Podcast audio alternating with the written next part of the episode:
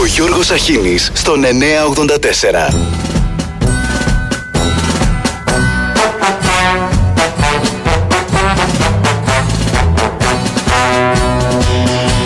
Σήμερα η Ελλάδα είναι μια χώρα με αυτοπεποίθηση Αλήθεια πατριώτη. η οποία ακούγεται στην Ευρώπη. Είναι μια χώρα ασφαλής. Αλήθεια πατριώτη. Είναι μια χώρα με ενισχυμένες τις ένοπλες δυνάμεις. Τιμή και δόξα στις ένοπλες δυνάμεις. Το 12ο Ραφάλ προσγειώθηκε χθες στην Τανάγρα. Τιμή και δόξα στα Ραφάλ πρώτα και επιστρέφουμε. Ελάτε. Είναι μια χώρα με θωρακισμένα τα σύνορά της. Αλήθεια πατριώτη. Είναι μια χώρα η οποία ξέρει που βαδίζει και που πρέπει να πάει. Aquí παίρνει το καράβι Η χώρα μας Να βαγίσαμε και δυο μας Απ' τα λάθη μας Ότι αυτός ο αγώνας τον οποίο ξεκίνησα το 2019 Δεν μπορεί να αλλάξει ένα κράτος σε τέσσερα χρόνια. να αλλάξουμε αυτή τη χώρα και να την αλλάξουμε δραστικά Η κυβέρνηση Μητσοτάκη έχει διορίσει 7 θαπίτε στο Διοικητικό Συμβούλιο της Εργοσέ. Γιατί τους διόρισε; θα τον συνεχίσω και θα τον ολοκληρώσω Η Παναγιά μαζί μας δηλαδή. Άναψα κερί στην εκκλησιά θα τον συνεχίσω και θα τον ολοκληρώσω. Ο Ιησούς Χριστός νικάει. Η πέτσα μου σηκώθηκε. Παρακαλέσα την Παναγιά. Παρά τις δυσκολίες να αλλάξουμε την Ελλάδα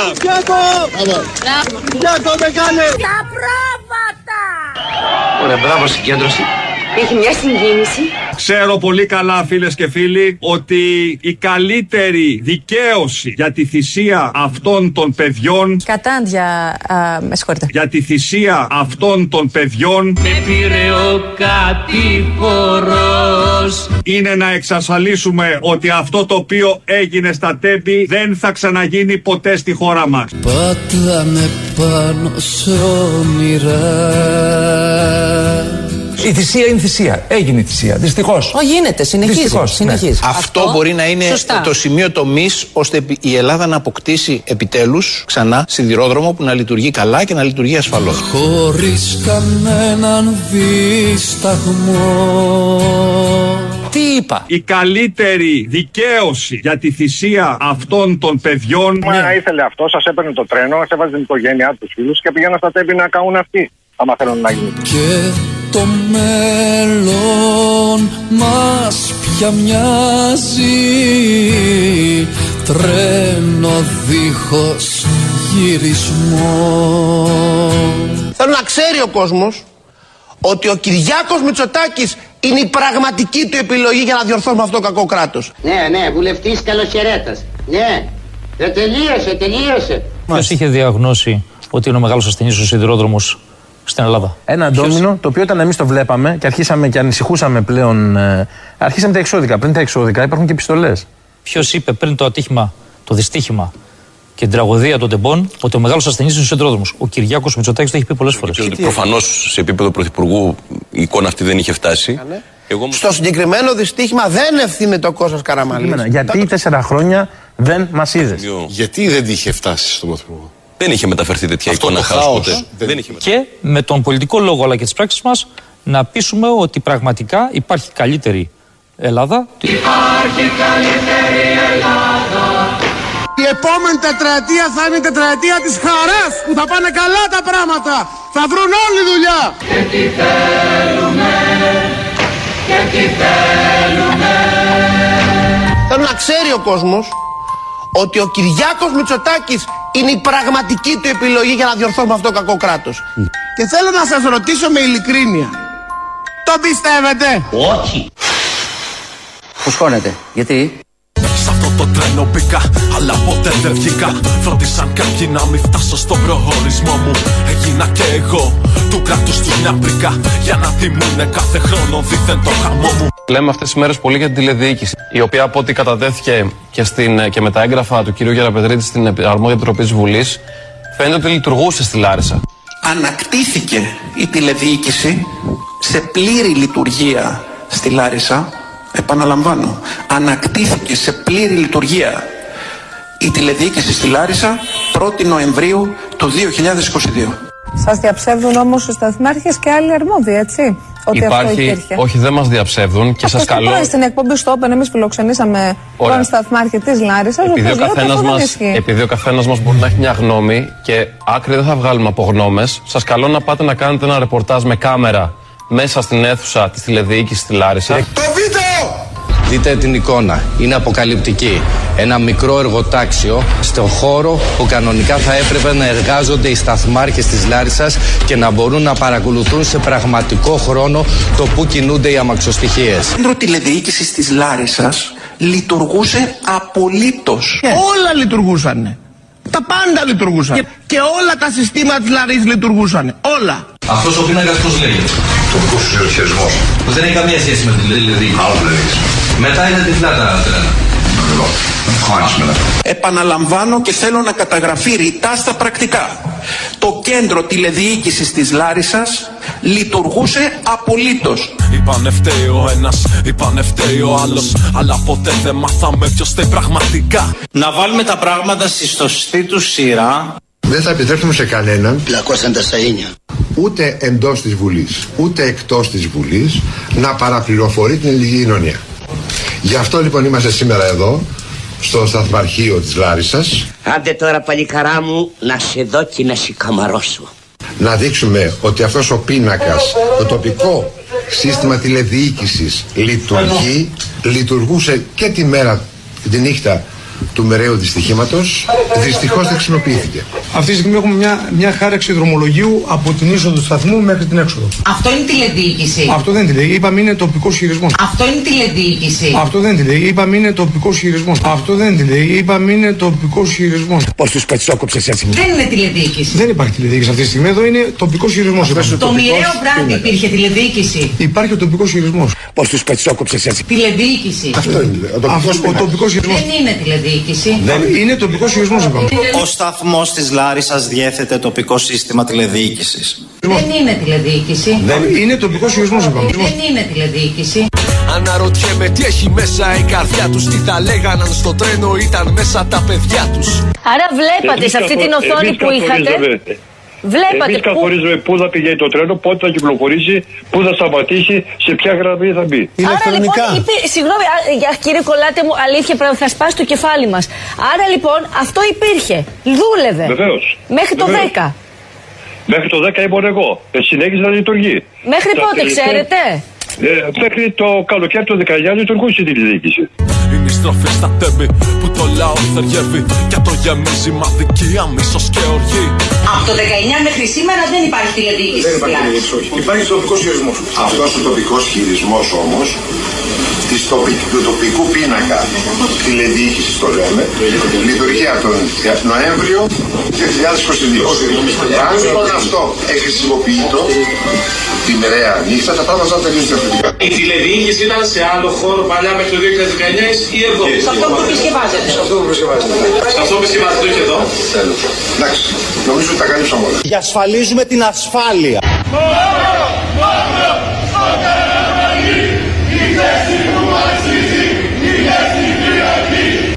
Οι εκλογές του έσκου πρέπει να είναι δικές τους. Δεν έχουν ίχνο ανθρωπιάς καθόλου αυτά τα χτίνη. Πιστεύω ότι το δυστύχημα αυτό δίνει την ευκαιρία και στην κυβέρνηση Έψαξα να βρω μια ευκαιρία. δίνει την ευκαιρία και στην κυβέρνηση να χαράξει με μεγαλύτερη σαφήνεια διαχωριστικές γραμμές στην ελληνική κοινωνία. Δεν ακούγεται κλισέ αυτό το οποίο λέμε πολύ συχνά. Να μετατρέψουμε την κρίση σε ευκαιρία. Και να θέσει το πραγματικό δίλημα των εκλογών. Και να θέσει το πραγματικό δίλημα των εκλογών. Να αγοράσω λίγη ευτυχία. Γιατί έγινε το δυστύχημα, το δυστύχημα είναι για ένα βασικό λόγο. Γιατί εξακολουθεί να ζει το βαθύ κράτος του δημοσίου. Αυτό είναι κλασικός κομματισμός, κύριε Υπουργέ. Γιατί τους διορίσατε; Εφτά δαπίτες. Πού τους βρήκατε; Ε, αυτό, αυτό που πρέπει, αυτό είναι άνθρωποι οι οποίοι έχουν περάσει από τον ιδιωτικό τομέα, ναι. Δάπνο του φωκού. Η παράταξή μας, η ΔΑΠ, εδώ και 20 χρόνια εκφράζει θέσεις. Ορίστε. Γιατί διαλέξατε αυτούς, κύριε Υπουργέ; Με βάση τα βιογραφικά τους έχουν Όχι τα επιλεγεί. πολιτικά κριτήρια. Και- Όχι, και όχι. τυχαίο Με βάση ήταν τα που ήταν βιογραφικά όλοι τους δαπίτες. έχουν επιλεγεί. Τι θα βγάλουμε τους ξένους; Τους ξένους να βάλουμε. Ποιου να βάλουμε; Να διορθώσουμε όλα τα κακό κείμενα μιας Ελλάδος που έρχεται από το παρελθόν Και σας υπόσχομαι ότι δεν θα ησυχάσω αν δεν σας γυρίσω 100 χρόνια πίσω. Εμπρός πίσω. Οι πρωταγωνιστές ερευνητές συνεχίζουν να ερευνούν. Και απόψε ζητούν από τον Πρωθυπουργό να δώσει συγκεκριμένες απαντήσεις στα ερωτήματα που μας βασανίζουν. Και αυτό είναι το νέο σας πλυντήριο στεγνοτήριο. Δεν χρειάζεται σκύψιμο. Καλησπέρα κύριε Πρόεδρε. Καλησπέρα και Δωράκη. Βλέπουμε τώρα εδώ πως μπορούμε να βάλουμε μία πλήση. Είναι πολύ εύκολο στο συγκεκριμένο πλυντήριο. Την επόμενη μέρα, όταν ε, καταλάβατε πόσο μεγάλο είναι αυτό που έχει συμβεί, πόσο άδικο, πόσα παιδιά χάσαμε, σας πέρασε από το μυαλό σας να παραιτηθείτε; Ενημερώθηκα για το, για το ατύχημα σχεδόν αμέσως. Έμεινα όρθιος όλο το βράδυ. Έμεινα όρθιος όλο το βράδυ. Από φόρτος εργασίας. Προσπαθώντας να αποκτήσω καλύτερη εικόνα. Ήταν σαφές από την αρχή ότι μιλούσαμε για κάτι το οποίο ήταν καταστροφικό. Όταν μιλήσαμε με τους πρώτους διασώστες οι οποίοι πήγαν και μας περιέδωσαν μια εικόνα αποκαλυπτική. Έμεινα όρθιος όλο το βράδυ. Ώστε αυτό είναι το υπεραυτόματο πλυντήριο. Μάλιστα κύριε, αυτό είναι το υπεραυτόματο πλυντήριο. Αυτό το οποίο νομίζω ότι ενοχλεί και θυμώνει τους, ε, τους πολίτες ε, σε αυτήν την ε, άχαρη τελείως αντιπαράθεση. Ρίχνετε μέσα τα λερωμένα, τα άπλυτα, τα θελοσοδαρμένα. Δεν μπορούμε επιτέλους να συμφωνήσουμε ότι όλοι έχουμε ένα μερίδιο ευθύνης. Το μερίδιο που μας αναλογεί για τα χρόνια που κυβερνήσαμε. Τόσο δύσκολο είναι αυτό. Αυτομάτως ρίχνει το νερό, αυτομάτως ρίχνει το λουλάκι, αυτομάτως ρίχνει το σαπούνι, αυτομάτως τα πλένει, αυτομάτως τα ξεπλένει, αυτομάτως τα στίβει και αυτομάτως τα στεγνώνει. Να δώσω προτεραιότητα σε κάποια ερωτήματα που μου στείλανε παιδιά που ήταν στο τρένο. Ευδοκία Τσαγκλή, σύμβουλος επικοινωνίας, ήταν στο τρένο. Αν ήμουν κόρη σας, κύριε Πρωθυπουργέ, και μετά από αυτό που έπαθα, σας έλεγα πως φοβάμαι και θέλω να αλλάξω χώρα, τι θα με συμβουλεύατε; Θα έλεγα στην Ευδοκία η οποία έχει ηλικία από ό,τι κατάλαβα λίγο μεγαλύτερη από την ε, μεγαλύτερη μου κόρη ότι έχει κάθε λόγο να είναι θυμωμένη, να φοβάται, να ανησυχεί. Δεν γίνεται σήμερα ένα νέο παιδί να μπαίνει στο τρένο και να αισθάνεται ότι μπορεί να του συμβεί κάτι τόσο τραγικό. Θα της ε, έλεγα όμως ότι πρέπει τελικά να επιμείνει να βάλει και αυτή πλάτη. Δεν μπορεί να βάλει πλάτη κάποιος με τη ζωή του. Πρέπει τελικά να επιμείνει να βάλει και αυτή πλάτη. Οικογένεια Μητσοτάκη. Ζούμε από τους Έλληνες. Σας ευχαριστούμε. Πρέπει τελικά να επιμείνει να βάλει και αυτή πλάτη για να αλλάξει αυτή η χώρα. Και στις 6 μέτρα τους νεκρούς σου. Ατομική σου η ευθύνη. Υπάρχει στο Μαξίμου ο τρελός της αυλής; Δηλαδή... Το δυστύχημα αυτό, για να μην κοροϊδευόμαστε, είναι ο ορισμός του ανθρώπινου λάθους. Δεν σας κρύβω ότι είναι πάντα μερικές φορές δύσκολο για τους συνεργάτες να το κάνουν αυτό. Δηλαδή, αν στα βιβλία των δυστυχημάτων γράψει ένα κεφάλαιο, δείξτε μου ένα παράδειγμα ανθρωπίνου λάθους, θα είναι σίγουρα το δυστύχημα στα τέμπη. Αλλά μου αρέσει να πείθομαι με επιχειρήματα. Και αυτό είναι το νέο σας πλυντήριο στεγνοτήριο. Αυτομάτως τα πλένει, αυτομάτως τα ξεπλένει, αυτομάτως τα στίβει και αυτομάτως τα στεγνώνει. Κι εγώ που πάντα τα έλεγα με ένα δικό μου τρόπο κρυμμένος πίσω από το μπερδέ να κλαίω για αυτό το τόπο. Η κυβέρνηση προχωρά σήμερα ε, στην τρίτη διαδοχική αύξηση του κατώτατου μισθού. Μπράβο! Κατά 9,4%. Πολύ ευχάριστο αυτό. Έτσι από την 1η Απριλίου αυτός θα φτάσει τα 780 ευρώ. Πλούσιοι, πλούσιοι, πολύ πλούσιοι. 667 ευρώ καθαρά. Φίλε, δεν έχω ρέστα να σας δώσω. Τι πήρες αγόρι μου, κράτα το. Χαλάλι σου. Δεν έχω αυτά πάντως. Ξέρω, ξέρουμε ότι στην χώρα μας οι αμοιβές είναι ακόμα χαμηλές. Μισθωτός είμαι και εγώ, κυρία Καφάνη. Α, μισθωτός και ποιος σου δίνει το μισθό, εγώ δεν στο δίνω. Ε, Μα δεν μου φτάνει. Α, δεν σου φτάνει. Έχω γυναίκα και παιδί, οικογενειακές υποχρεώσεις. Και η νέα αυτή αύξηση προφανώς και δεν λύνει το πρόβλημα. Και δεν μου λες όταν σε πήρα εγώ στη δουλειά, πήρα και τη γυναίκα σου και το παιδί σου; Δεν είχα τότε. Α, δεν είχες τότε. Τώρα σαπούρωσε εδώ μέσα στη δουλειά και σου γουστάρισε γυναίκα. Πέταξες και ένα παιδί και πρέπει να σα ταΐζω όλους εγώ. Όχι από το γραφείο, ρε. Όχι από το γραφείο, ρε. Σίγουρα όμως προσφέρει μια πολύ σημαντική ανακούφιση. Μου είχες πει ότι το παίρνεις κάθε πρώτη του μήνος Τον κατώτατο μισθό. 667 ευρώ καθαρά. Και είχα μια απορία όσο γρήγορα το τρως Αυξήσεις φωτιά, κυρίες και κύριοι, που ξεπερνούν ακόμα και το 50% καταγράφονται σε βασικά προϊόντα για το καθημερινό τραπέζι παρά το γεγονός πως εφαρμόζεται το καλάθι του νοικοκυριού. Πότε το παίρνεις, πότε το τρως Αχ είναι λίγος ο μισθός 300-500 ευρώ το ενίκιο, μετά 200 ευρώ ρεύμα. Πότε το παίρνεις, πότε το τρως Αχ είναι λίγος ο μισθός Θέλω να τονίσω ότι το τελικό ποσό το οποίο έχει συμφωνηθεί βρίσκεται στο ανώτατο όριο των δυνατοτήτων μας. Θα ήθελα να δω έστω και έναν από τους 300 βουλευτές να ζήσουν με τα λεφτά που παίρνει ο κατώτατος εργαζόμενος. Έχει ζήσει ποτέ με 800 ευρώ το μήνα. Μου το λέει ο κόσμος. Όχι, δεν έχω ζήσει με 800 ευρώ το μήνα. Θα ήθελα να τους δω πώς θα πληρώσουν το ρεύμα, πώς θα πληρώσουν το νερό, πώς θα πληρώσουν τα φροντιστήρια των παιδιών τους, έτσι όπως ιδιωτικοποιήσαμε και την παιδεία.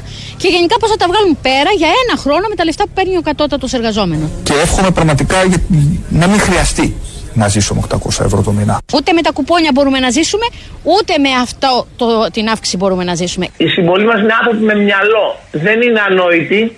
Δεσμεύτηκα για πολλές και καλοπληρωμένες δουλειές. Είσαστε ειλικρινείς και λέτε την αλήθεια. Ποτέ δεν είπατε ψέματα. Το είπαμε, το κάναμε. Και έτσι θα συνεχίσουμε. Να το πιστέψω δεν μπορώ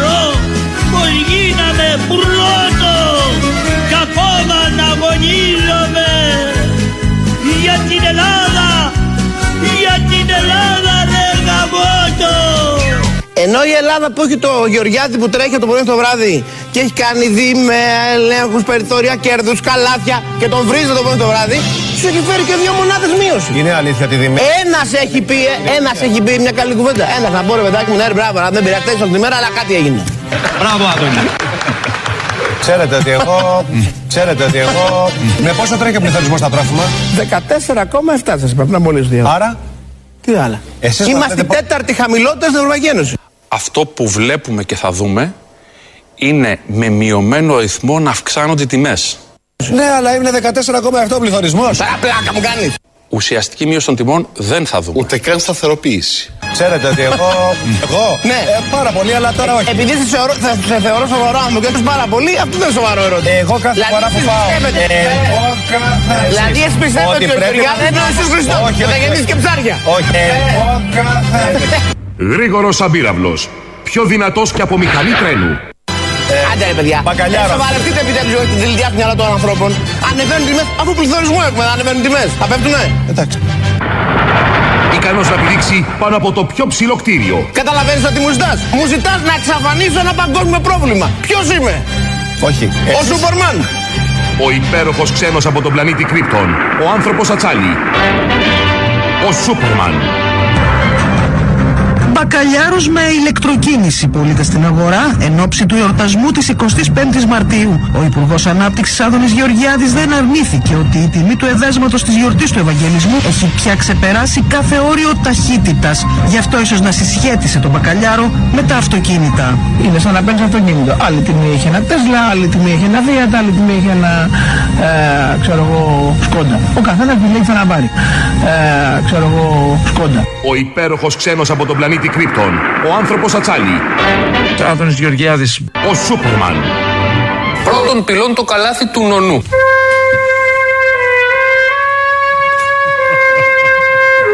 Τι πάθατε; Ήρθε ο νονός, άξιος κύριε Γεωργιάδη. Πάντα άξιος.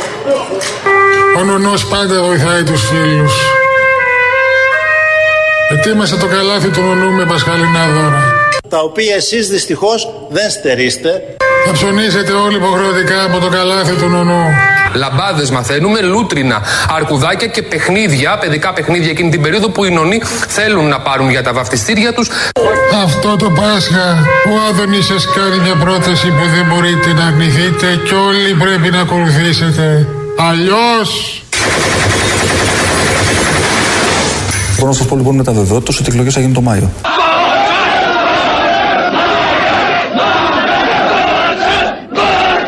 Δεν θα γίνουν τον Ιούλιο. Θα ήταν και αδιανόητο να λέγαμε ότι οι εκλογές θα γίνουν τον Ιούλιο. Φέτος δεν θα πάει για μπάνια κανένας. Αυτά τα μπάνια του λαού που λέγαμε κτλ. Διότι μπορεί να χρειαστεί δεύτερη κάλπη, πολύ πιθανόν και δεν θα κάνουμε, πάμε να κάνουμε εκλογές τον Αύγουστο. Φέτος τα μπάνια θα τα κάνουμε όλοι έξω από τη βολίδα. Απ' έξω με τα μαγιό, σομπρέλες, τα πατραχοπέδια. Η δεύτερη κάλπη, εφόσον χρειαστεί, θα μας υποδείξει και πώς θα κυβερνηθεί η χώρα. Εκεί παίρνει το καράβι Η χώρα μας Να βαγίσαμε και δυο μας Απ' τα λάθη μας Όταν παραδείγματος χάρη ζήτησα από τον κύριο Ανδρουλάκη, αφού του εκλέχθηκε, να συναντηθούμε, να γνωριστούμε. Καινούριος αρχηγό κόμματο αρνήθηκε τη συνάντηση. Ψυγραμμένοι είστε; Βλέπω μια ελαφρά ψυγρασία μεταξύ σας. Πότε ψυγραστήκατε. και στο περιθώριο της παρουσίας μας και ήρθε ο Πρωθυπουργός και μου λέει γιατί δεν στηρίζετε να υπάρξει αλλαγή στην ανεξάρτητη αρχή. Αφού χρειάζονται τρία πέμπτα, πρέπει να βοηθήσετε κι εσείς να υπάρξει αυτή η αλλαγή. Ήθελε να αλλάξει τον κύριο Μενουδάκο, αλλά συγχρόνως, γιατί τελειώνει η θητεία του, έλεγε στην Ευρωπαϊκή Επιτροπή ότι και θα αλλάξει τον κύριο Μενουδάκο, αλλά θα συγχωνεύσει και τις αρχές.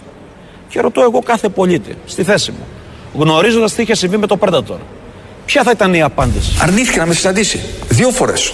Μπορείτε να βάλετε τα συμπεράσματά σας. Λέει Τσίπρας Μητσοτάκης.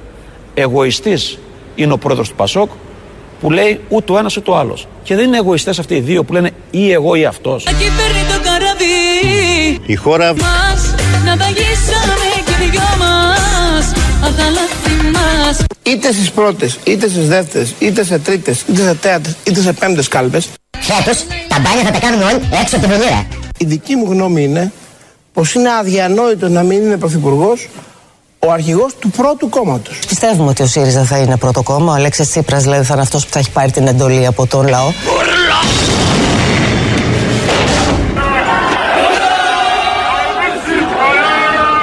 Η οργή λαού στη Γαλλία για τη μεταρρύθμιση του συνταξιοδοτικού δεν δείχνει να κοπάζει. Dans cette lutte que vous menez avec vos syndicats en première ligne pour retirer, pour abolir la réforme des retraites anti-ouvrières du gouvernement Macron. Votre combat est déjà entré dans l'histoire. Η πολύμορφη και μαχητική δράση σας εδώ και πολλούς μήνες δείχνει για μια ακόμη φορά την τεράστια δύναμη της εργατικής τάξης, του οργανωμένου αγώνα, της ταξικής πάλης που μπορεί να νικήσει κάθε αντίπαλο. Ποιος απ' τις προστάτες θα μας προστατεύσει ποιος ο λαός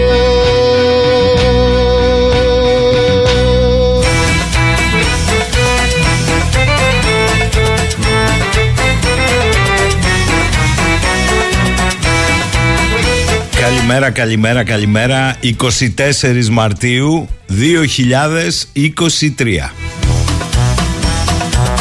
Έχει πνιγεί το κέντρο διάθεσης ηλεκτρονικού ταχυδρομείου του 984 για την εισαγωγή του Παντελή. Και πώς αλλιώς άλλωστε. Αλλά, αλλά, με συγχωρείτε, με συγχωρείτε, ωραίο, το πρόκαμε, το πρόκαμε στο τέλος, τόσος σε. Θέλω να το ξανακούσετε διότι 3 εκατομμύρια Γάλλοι, 800.000 στο Παρίσι δεν έχουν πάει σπίτι τους ακόμη. Αλλά ρε παιδί μου, αυτοί οι Έλληνες ε, κλέβουν πάντα την παράσταση. Πείτε μου σας παρακαλώ πάρα πολύ τι σχέση έχουν τα γαλλικά του Γενικού Γραμματέα του Κουκουέ με τα γαλλικά ακοροπή. Καμία σχέση. Αυτό το παχτή κομμουνίστ. Πω, πω, το λέει και γεμίζει το στόμα σου. Για πάμε, Κατερίνα. Chers amis, chers camarades, au nom du Parti communiste de Grèce, nous vous transmettons la solidarité des communistes grecs de la classe ouvrière de, de Grèce avec la classe ouvrière en lutte en France. Et nous vous souhaitons beaucoup de succès dans la grève générale d'aujourd'hui et dans les réunions de grève où nous serons à vos côtés. Δεν πιστεύω να έχει κανείς διαφωνία. Ακούς τη φωνή του Κουτσούμπα στο Παρίσι, στα γαλλικά. Επιτέλους ρε παιδί μου, γαλλικά μάτσο πρώτον. Γαλλικά που θυμίζουν Ζόρς Μαρσέ. Πω πω πω πω πω. Όχι, πώς να τα πω, με παπιόν και κοτιλόν. Γαλλικά της καθημερινότητας. Και λες να ρε παιδί μου και ένας πολιτικός αρχηγός που πάει έξω και δεν είναι κόμιλφό. Γλεντάει λέει το Twitter. Πώς να μην γλεντάει το Twitter; Για πρώτη φορά οι Έλληνες αισθάνθηκαν ότι υπάρχει πολιτικός αρχηγός που πήγε στο Παρίσι και μιλούσε τη γλώσσα της καθημερινότητας. Όχι την κόμιλφό, madame et monsieur. Λοιπόν, για να μην ξεχνιόμαστε, 24 σήμερα παρελάζουν τα νιάτα, αλλά σαν σήμερα, για να μην ξεχνιόμαστε, επειδή τα έχουμε ξεχάσει. Και τώρα με την Ουκρανία θυμηθήκαμε ότι η Ευρώπη έχει πόλεμο και είναι ο πρώτος μετά το δεύτερο παγκόσμιο πόλεμο. Σαν σήμερα 24 Μαρτίου του 99 άρχιζε το μακελιό που κράτησε 78 μέρες και αποσάθρωνε διαπαντός μία χώρα. Τη Ιουγκοσλαβία. Και εκεί για πρώτη φορά μάθαμε και για τις βόμβες απο, απεμπλουτισμένου ουρανίου. Τελεία. Πάω τώρα στα μηνύματα. Γιάννης, καλημέρα, χρόνια πολλά. Δώσε παντελή. Αν έδωσε σήμερα, ε. Εάν καταφέρουν να ξαναμπούν στη Βουλή κάποιοι από όσους ακούσαμε, λέει ο Γιάννης, θα είμαστε άξιοι της μοίρας μας. Και έχει και ένα δίκιο. Ψηφίστε ό,τι θέλετε. Όσοι θέλετε, όπως θέλετε. Αλλάξτε λίγο τα πρόσωπα. Ως πολύ να μην πω.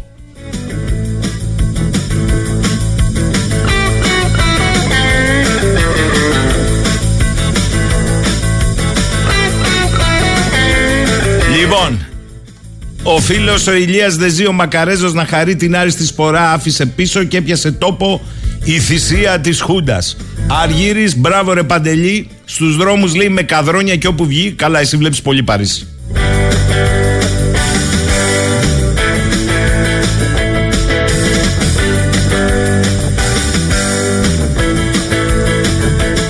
Χρήστος, καλημέρα σε όλους σας. Σήμερα το 99 ξεκίνησαν οι νατοικοί βομβαρδισμοί κατά της Ιουγκοσλαβίας. Έχουν περάσει τόσα χρόνια. Σας φαίνεται να έχει αλλάξει κάτι σε αυτό που ονομάζεται ΝΑΤΟ. Δεν έχει αλλάξει ο πλανήτης, πάει προς τα πίσω γενικώς, δεν είναι μόνο το ΝΑΤΟ.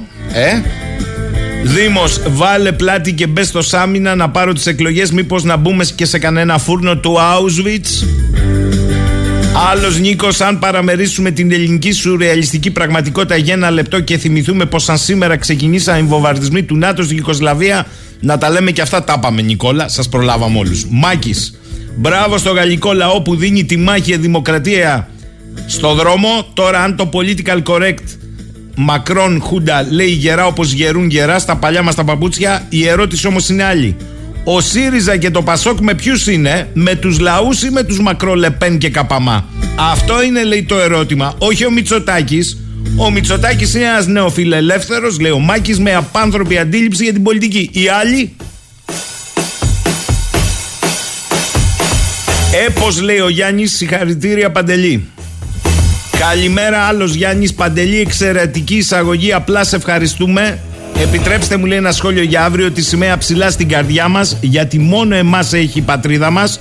Εμείς να τιμήσουμε όσους αγωνίστηκαν και θυσιάστηκαν και να θυμόμαστε πάντα πως συμπεριφέρθηκαν στους περισσότερους από αυτούς οι μετέπειτα κυβερνώντες ντόπιοι και ξένοι. Εμείς έχουμε έναν ύμνο σε στίχους Διονυσίου Σολομού ο οποίος ύμνος δεν αναφέρεται σε χώρο, χώρα αλλά στους Έλληνες. Κρατήστε το αυτό.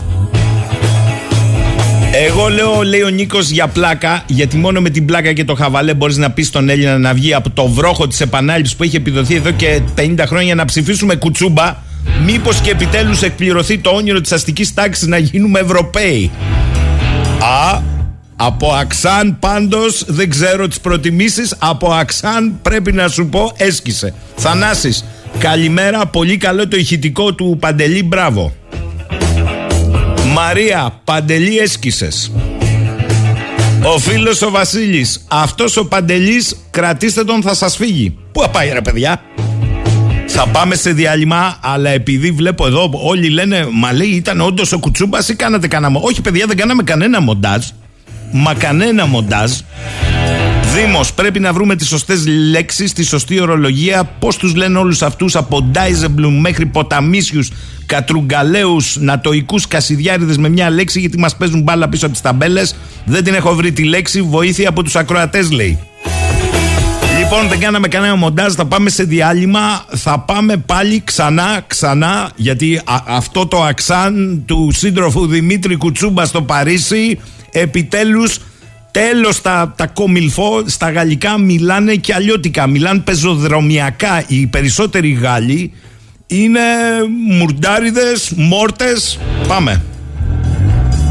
Chers amis, chers camarades, au nom du Parti communiste de Grèce, nous vous transmettons la solidarité des communistes grecs, de la classe ouvrière de, Grèce avec la classe ouvrière en lutte en France. Et nous vous souhaitons beaucoup de succès dans la grève générale d'aujourd'hui et dans les réunions de grève où nous serons à vos côtés. Nous sommes avec vous dans cette lutte que vous menez avec vos syndicats en première ligne pour retirer, pour abolir la réforme des retraites anti-ouvrières du gouvernement Macron.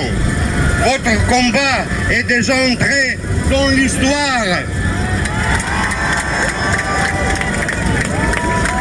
Le Parti communiste de Grèce, la classe ouvrière grecque, était et, et sera Λοιπόν, εδώ είμαστε. Συνεχίζουμε. Καλά, ο Κουτσούμπας, παιδιά, τα έχεις σπάσει σήμερα. Ο φίλος μου ο Νίκος από τη Γερμανία, ε, από την Πολωνία στη Γερμανία και από τη Γερμανία το σκέφτεται για την Ελλάδα και δει την αγαπημένη του Κρήτη. Γράφει εδώ, πω πολύ, τι ήταν αυτή η εισαγωγή σήμερα, ξέρω σε μήνα. Και μετά από κάτω μας έχει στείλει και ένα μεμέ. Κουτσουμπά, κουτσουμπά, vive la liberté, appareil mon Dieu, oui, oui. Ο Δήμος πρέπει να βρούμε λέει τις σωστές λέξεις, τη σωστή ορολογία. Βοηθήστε με όλοι. Επανήρθε. Η Ελένη, καλημέρα σε όλους. Πραγματικά τώρα λέει ο Πανταλής χρειάζεται να το στηρίξουμε όλοι για να μπορεί να κάνει εισαγωγές και να μην τον τρελάνουν οι τόσο πειραγμένοι πώς τους προλαβαίνει. Βέβαια λέει ο Σούπερμαν είναι αικίνητος και στη βλακή ανίκητος αλλά θέλω να ρωτήσω γιατί όταν λένε για αυτά που κάνουν αυτοί ως κυβέρνηση λένε η Ελλάδα κάνει και όχι κάνουμε στην Ελλάδα. Παντελή λέει ότι χρειαστεί είμαστε εδώ όλοι. Λέτε να θέλει και προστασία ο Παντελής. Μαρία, αγαπημένο 984. Αύριο το σύμβολο του Τουορίνο, Λαμόλ Αντολενιά, Αντονελιάνα, θα φωτιστεί με τα χρώματα στη γαλανόλευκη. Ελευθερία ή θάνατος, σας ακούω λέει και σας αγαπάω. Καλημέρα. Σπύρος, Παντέλα, Παντέλα. Όχι Παντελή, ούτε κύριε Μπότσι. Παντέλα γράφεις ιστορία στη νεότερη ελληνική κομμωδία. Τώρα που τα λέμε, αρχίζει μπάρα μπάρα να μας, το, να μας εμφανίζεται ο σύγχρονος τσιφόρος. Τι να πω. Ο Ηλίας λέει: Ο κύριος Κουτσούμπας όντως στέκεται μέσα στο παντελόνι του και είχαμε χρόνια να δούμε από Κομμουνιστικό Κόμμα τον πατριωτισμό στο πεζοδρόμιο χωρίς να τον προσβάλλω. Ήταν λίγο σε λιθαργό. Γιατί αυτό είναι πατριωτισμός να στηρίζει τον εργαζόμενο λαός στον τόπο του. Στον τόπο του, όλα τα άλλα που σας λένε είναι αντιπατριωτισμός. Τα λένε και οι ολιγάρχες on fire. Η φίλη Ελβίρα, καλημέρα λέει. Θέλω να σας πω ότι ακούγοντας τα γαλλικά του σύντροφου Κουτσούμπα έμεινα ξερή. Όχι από απογοήτευση αλλά από ενθουσιασμό. Να ένας Έλληνας πολιτικός που εκφέρει τα γαλλικά στο πεζοδρόμιο και όχι κόμιλφό. Σωστά το λέτε λέει. Ο Ηλίας λέει καλημέρα από Ξάνθη Πολύ ωραία εισαγωγή του Παντελή. Είχα την ατυχία χθες να ακούσω τον κύριο Μπαλαούρα του ΣΥΡΙΖΑ να λέει με χιδαίο τρόπο ότι έχει γραμμένη εκεί που δεν πιάνει μελάνη σχεδόν όλη τη δικαιοσύνη. Απογοητεύτηκα ακόμη μια φορά σχετικά με το επίπεδο του πολιτικού μας κόσμου. Όλους τους έχει γραμμένους ο τύπος. Τώρα εντάξει. Ε, έχεις δίκιο εσύ από αυτά που άκουσες. Από την άλλη, πού τα έλεγε αυτά, σε αυτόν που τον πήρε να του κάνει φάρσα. Ποιος ήταν αυτός, ο Νόνο Ιτό. Ο Βαγγέλης από τα Χανιά λέει συγχαρητήρια στο σταθμό, στους συνεργάτες σας και ειδικά στον Παντελή για την καταπληκτική εισαγωγή. Μπράβο στους Γάλλους, εμπρός για μια καινούρια γαλλική επανάσταση νούμερο 2. Μήπως και αλλάξουν τα πράγματα στην Ελλάδα να παραδειγματιστούν τα συνδικάτα. Με 24 ώρε μπαλωθίε στον αέρα δεν πρόκειται να αλλάξει τίποτα. Πολύμερες δυναμικές απεργίες λέει είναι η λύση. Αυτό φοβούνται κρίμα που δεν υπάρχουν πλέον γκυλοτίνες για τους προδότες. Α, εσύ ονειρεύεσαι Ροβεσπιέρο. Και βάλε.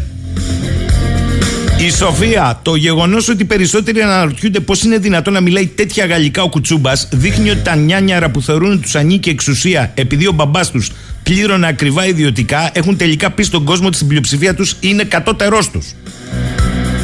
Περικλής. Εντάξει, παιδιά, κόψτε λίγο με το καλύτερο δεκανίκι του συστήματος στο Κουκουέ. Γρηγόρης Αυτός είναι γραμματέας κόμματος. Πήγε στο Παρίσι και τα έκανε συντρίμ Μαδιάμ και στα γαλλικά. Λοιπόν, στέλνετε εσείς, διαβάζουμε εμείς. Είμαστε παραμονή της 25ης Μαρτίου. Μου λέει εδώ πέρα ο φίλος ο Ανδρέας τι έγινε με τον άλλο λέει τον ε, πολιτικό, τον αρχηγό του τρίτου κόμματος που είναι ρυθμιστής του πολιτεύματος. Ε, ε, κράτα, όχι ακόμη. Ρυθμιστής των εξελίξεων θέλει να είναι από χθες. Αν και του την είπαν από το Sky ότι δεν βάζουμε το κάρο μπροστά από το άλογο. Υπάρχει μια τουρκική παροιμία εξίσου σοφή με τα δικά μας τα ελληνικά. Το γαϊδούρι στο παζάρι το κλάνουν τα άλογα. Δεν επεκτείνομαι περισσότερο στη λαογραφία μη γελάς Κατερίνα, ούτε στη ζωολογία. Όποιος κατάλαβε, κατάλαβε.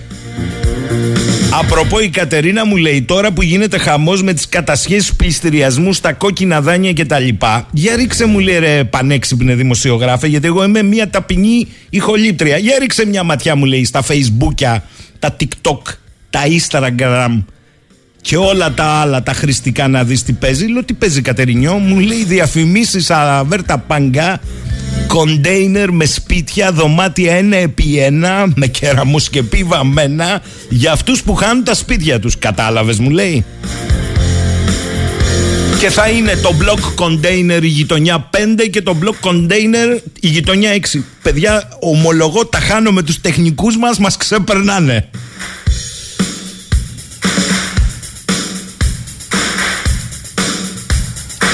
Παναγιώτης, καλά τα γαλλικά του Κουτσούμπα, αλλά όταν ήταν να ψηφίσουν για την απλή αναλογική ως βασικό εκλογικό σύστημα δεν το έκανε και στήριξε όπως πάντα τη δεξιά. Μ, Παναγιώτη, πού το έχεις αυτό, να μας το στείλεις σε παρακαλώ, έχει ενδιαφέρον.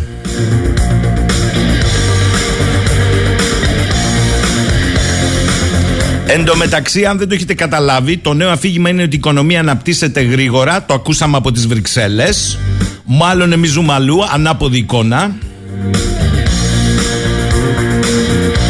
Προφανώς δεν έχουμε ακούσει τίποτα για το δημόσιο χρέος που έχει ξεπεράσει τα 400 δις. Το ότι κόβουμε λίγο το μπάνιο, το μαγείρεμα, τις διακοπές για να κάνουμε οικονομία μια φορά κρέας. Αν πείτε τώρα είναι σαρακοστή γιατί κρέας. Παρότι οι επαναστάτες σπάσαν τη σαρακοστή το 21 και ανήμερα του Ευαγγελισμού σουβλίζαν αρνιά και λέγαν Χριστός Ανέστη. Με την άδεια των παπάδων της εποχής εκείνης και ενώ το Πάσχα έπεφτε Απρίλιο και ενώ οι συμπλοκές της Επαναστάσεως ξεκινήσαν πριν την 25η παρότι το σύνθημα ήταν για την 25η ανήμερα του Ευαγγελισμού σπάσαν τη Σαρακοστή την τότε και τρώγαν κρέας. Σας έχω νέα από την Κομισιόν, επειδή πήγατε για τους πληστηριασμούς. Υπάρχει επίσημη απάντηση σε ερώτηση που κατέθεσε Ευρωβουλευτής του Κουκουέ, ο κύριος Λευτέρης Νικόλαου Αλαβάνος.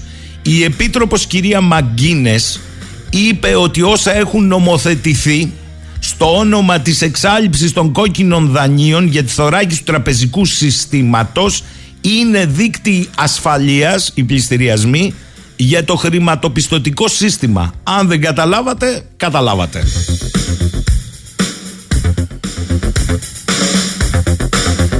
Εν τω μεταξύ, η προστασία του περιβάλλοντος, η πράσινη ανάπτυξη και τα λοιπά, που επί της αρχής συμφωνούν όλοι, έχει και ένα κόστος που θα επιμερίζεται σε όλους. Σε αυτό το δίλημα θα κληθούμε να απαντήσουμε σύντομα καθώς η Ευρωπαϊκή Ένωση προωθεί νέα νομοθεσία για την υποχρεωτική ενεργειακή αναβάθμιση των κτηρίων και αυτό θα έχει σχέση και με τα συμβόλαια μεταπόλησης και με τα συμβόλαια κληρονομιάς. Χίλια ευρώ ανά τετραγωνικό είναι η εκτίμηση της αναβάθμισης. Καλά πάμε.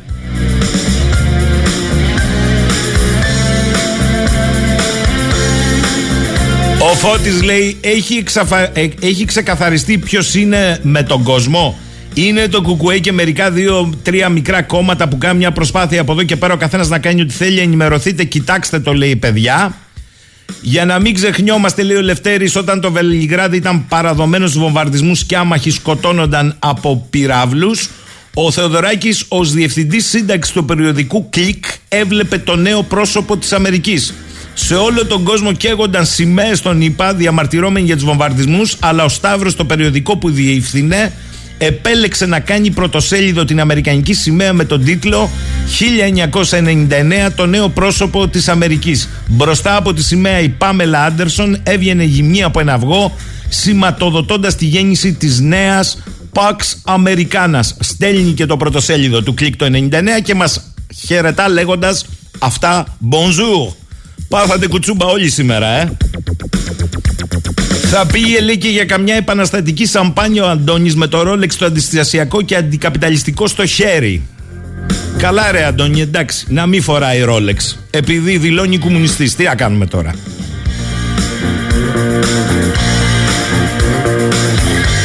Η Εβίτα λέει καλημέρα στον 984. Πραγματικά σήμερα ήταν ευχάριστη έκπληξη για μια φορά ακόμη η εισαγωγή του Παντελή, αλλά ακόμη μεγαλύτερη έκπληξη να ακούμε τον Κουτσούμπα με τα γαλλικά.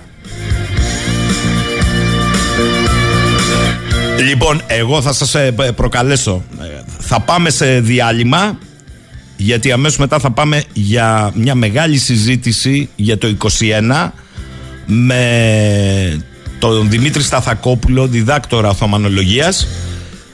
Οθωμανολογίας. Λοιπόν, για ξανακούστε τον Κουτσούμπα με τα γαλλικά που δεν είναι κομιλφό και μαντάμ και μεσιέ Μεσιέ President και τα λοιπά και δεν τα διαβάζει. Θέλω να σου το πω αυτό, δεν τα διαβάζει. Είναι αποστήθους και συνεπαρμένος και από το κλίμα. Που να δεις 800.000 κόσμο στο, στην Αθήνα. Στο Παρίσι του είδε. Σου λέει εδώ είμαστε. Λοιπόν, και πήγε φαρσίτα. Πάντως, γαλλικά αλλά κοροπή, λένε κάποιοι. Με το κοροπή το συγκρίνετε. Γαλλικά άλλων πολιτικών αρχηγών έχετε ακούσει; Λοιπόν, πάμε. Chers amis, chers camarades, au nom du Parti communiste de Grèce, nous vous transmettons la solidarité des communistes grecs, de la classe ouvrière de, de Grèce avec la classe ouvrière en lutte en France. Et nous vous souhaitons beaucoup de succès dans la grève générale d'aujourd'hui et dans les réunions de grève où nous serons à vos côtés.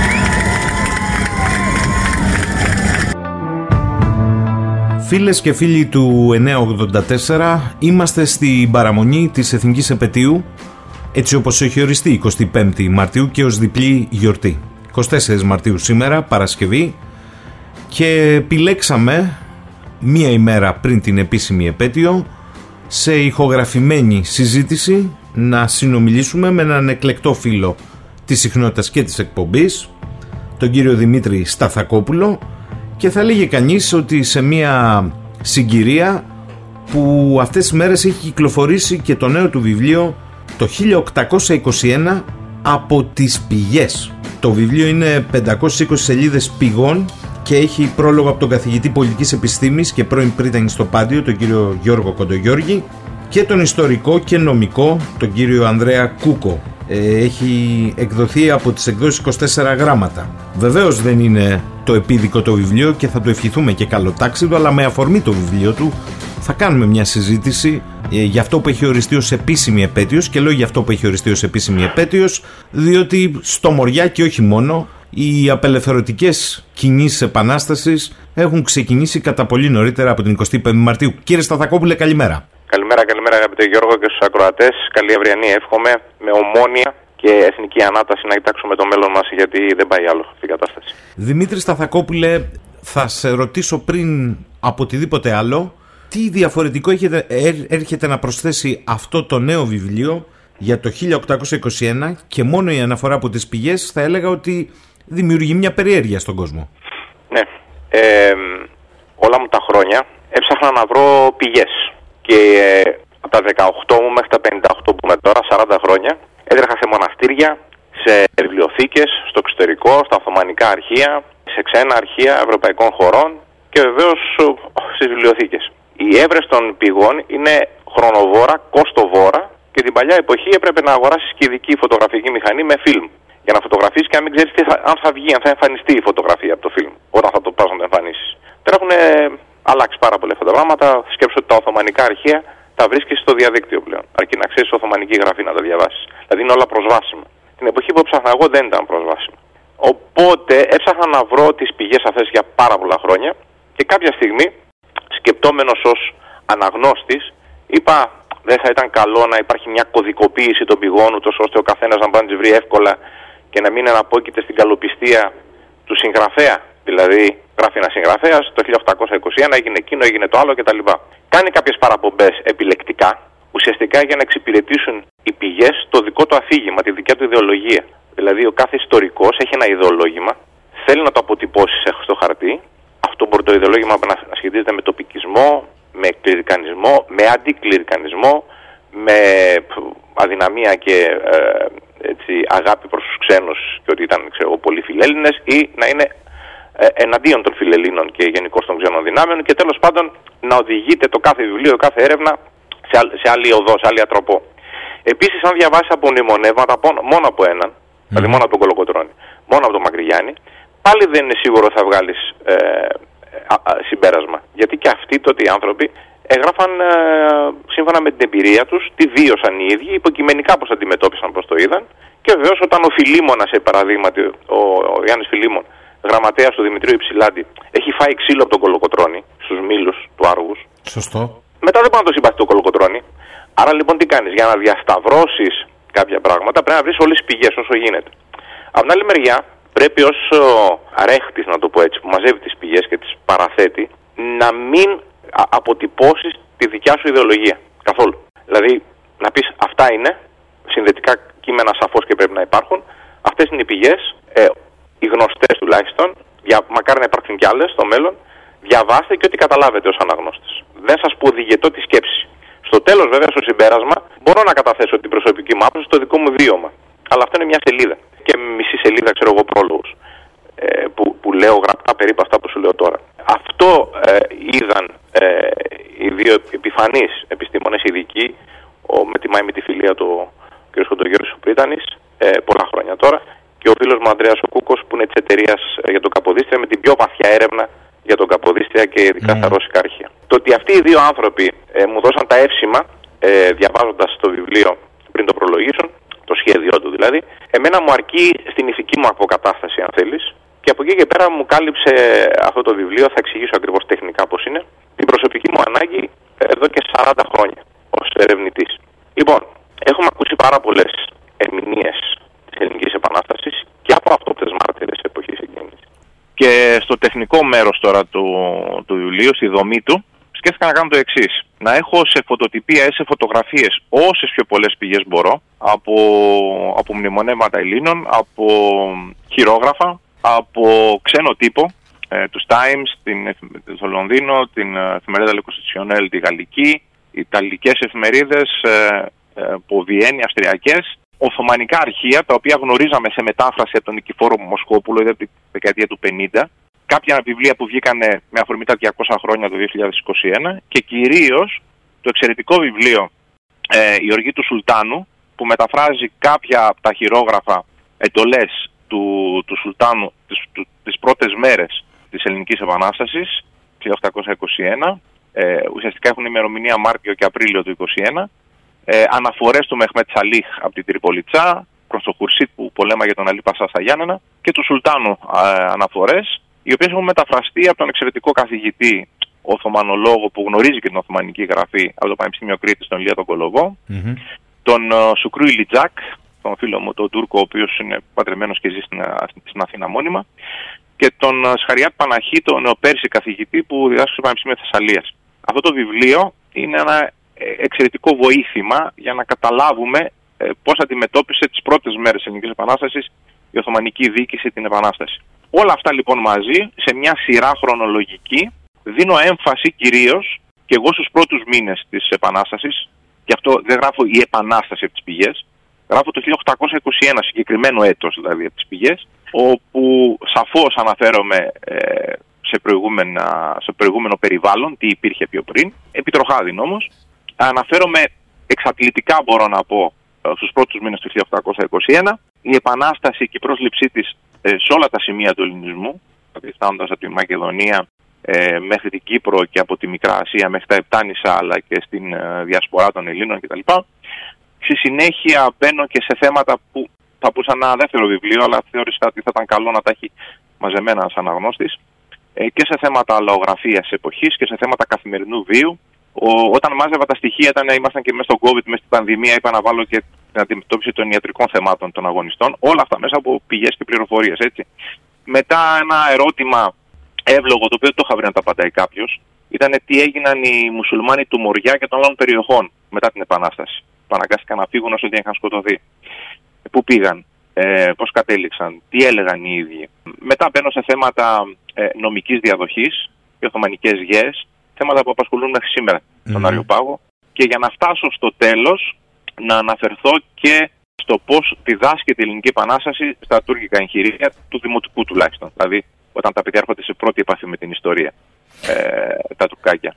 Κα- κα- Αυτή, έχει- αυτή τη δομή έχει και ουσιαστικά είναι μια κωδικοποίηση, θα μπορούσαμε να πούμε, των πηγών, ούτως ώστε κάποιος να το έχει το βιβλίο, το βιβλίο στη βιβλιοθήκη του, να ανατρέξει τα γεγονότα με μια έτσι, ημερολογιακή σειρά, το ένα πίσω από το άλλο, να τα βάζει σε μια σειρά. Τους πρώτους μήνες επανάστασης που είναι υπερδεμένοι λίγο ποιος τι κάνει, πώς το κάνει, γιατί το κάνει, δεν βάζω την άποψή μου, βάζω τις πηγές και δεν παραπέμπω, οπότε αν τη βρέσετε την πηγή και πού να τη βρω την πηγή, τι παραθέτω εγώ. Έτσι, στην, στη, τη δίνω να τη διαβάσει κάποιος το πρωτότυπο, τι γράφει και ό,τι καταλάβει. Χωρίς εγώ να τον πω διηγετώσει σκέψη του.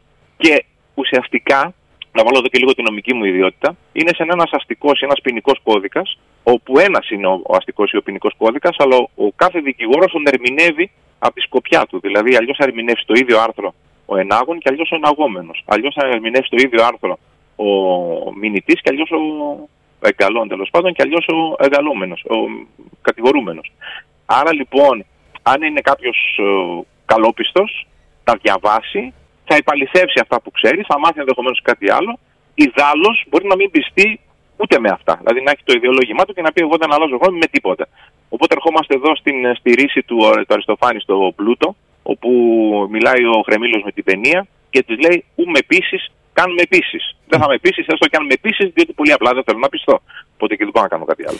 Ε, Δημήτρη Σταθακόπουλε, το γεγονός ότι διαβάζεις, μιλάς στα τουρκικά.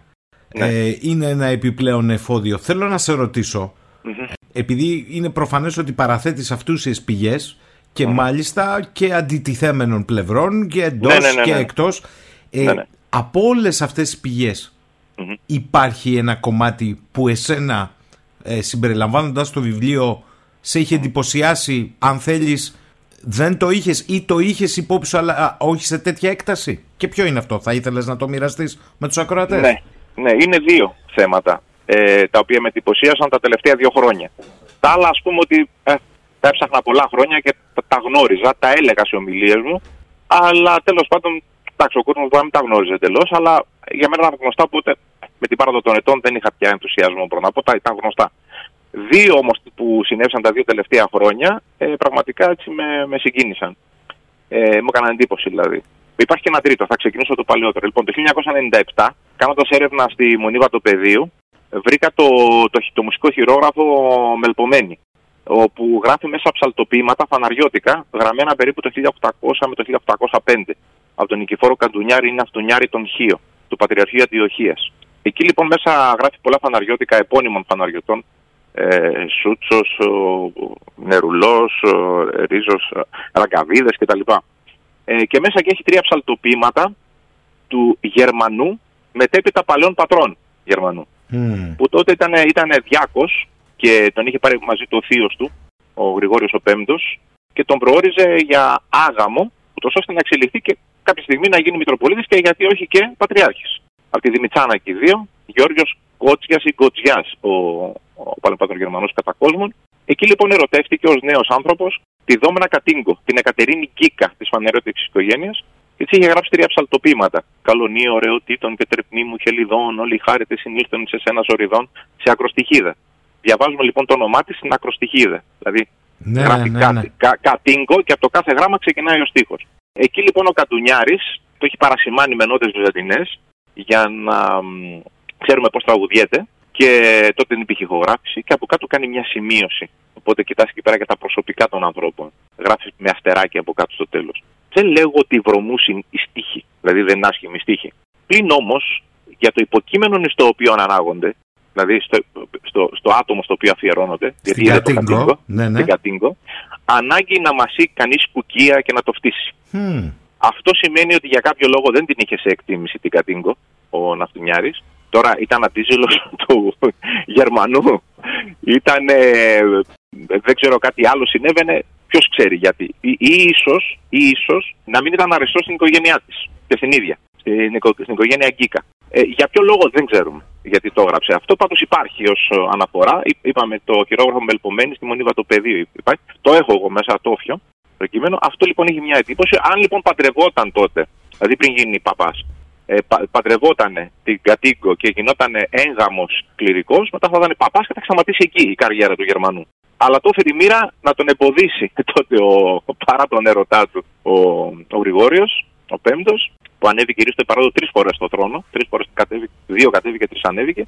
Και δεν παντρεύτηκε, έμεινε άγαμος και τέλος έμεινε στην ιστορία. Ε, πέθανε πιο μικρός από ότι είμαι εγώ τώρα. Ε, Και καμιά φορά τους βλέπουμε και τους θεωρούμε ότι ήταν έτσι, πολύ μεγάλοι για την εποχή εκείνη. Όχι, ήταν, οι περισσότεροι ήταν κοντά στα 50 και μικρότεροι. 30, 20 τόσο και μέσα ήταν περίπου αγωνιστές. Το άλλο που, που εντόπισα, κυρίως από τα Οθωμανικά αρχεία, είναι ότι στα Οθωμανικά αρχεία που δημοσιεύτηκαν στο βιβλίο Η Ερωγή του Σουλτάνου εκδόσεις ΕΑΠ 2021, ΕΑΠ σημαίνει ε, Ανοιχτό Πανεπιστήμιο, ε, Σουκρού Ηλιτζάκ, Ηλίας Κολοβός, ε, Σαριάτ Παναχή, μετάφραση και απόδοση. Όλα αυτά που ξέραμε στο σχολείο ως κλασική ιστορία για το 1821, αυτά υπαλληθεύονται. Όλος ο αναθεωρητισμός των νέων Ελλήνων ιστορικών που μιλάνε για μύθους δεν επαληθεύεται. Αυτό είναι το εντυπωσιακό, ότι τα Οθωμανικά αρχεία επαληθεύουν την ιστορία που μαθαίναμε στο σχολείο. Δηλαδή, στο κεφάλαιο έκρηξη της Ελληνικής Επανάστασης, παρότι γνωρίζουμε ότι υπάρχουν πολλά γεγονότα στο Μοριά και σε άλλα σημεία, προεπαναστατικά και τις Μμμ. μέρες εκείνες, ε, αναφέρεται μόνο μία περιοχή. Ρητά το μοναστήρι της Αγίας Λάβρα, χωρίς το όνομα Αγία Λάβρα, και ρητά η περιοχή των Καλαβρίτων και μόνο. Τίποτα άλλο. Όσο και αν στενοχωριούνται τώρα οι ακροατές σου ενδεχομένως, Και οι καλαματιανοί ένα κομμάτι παραπάνω. και ε, οι ναι, μανιάτες. αυτό, δε- αυτό δεν σημαίνει ότι δεν έγιναν τα γεγονότα. Εγώ λέω τι γράφει η επίσημη αλληλογραφία των Οθωμανών. Σαφές, σαφές. Σαφές. Έτσι, ο, Μεχ, ο, Μεχμέτ, ο Μεχμέτ Σαλίκ, που είναι διοικητής στο πόδι του Χουρσίτ στην Τριπολιτσά, όλες οι αλληλογραφίες του προς το Χουρσίτ και προς τον Σουλτάνο που φεύγουν, γράφουν μόνο για μία περιοχή η οποία κάνει τρομοκρατικές ενέργειες. Δεν λέει επανάσταση. Λέει ότι έχουν συσσηκωθεί και κάνουν τρομοκρατικές ενέργειες.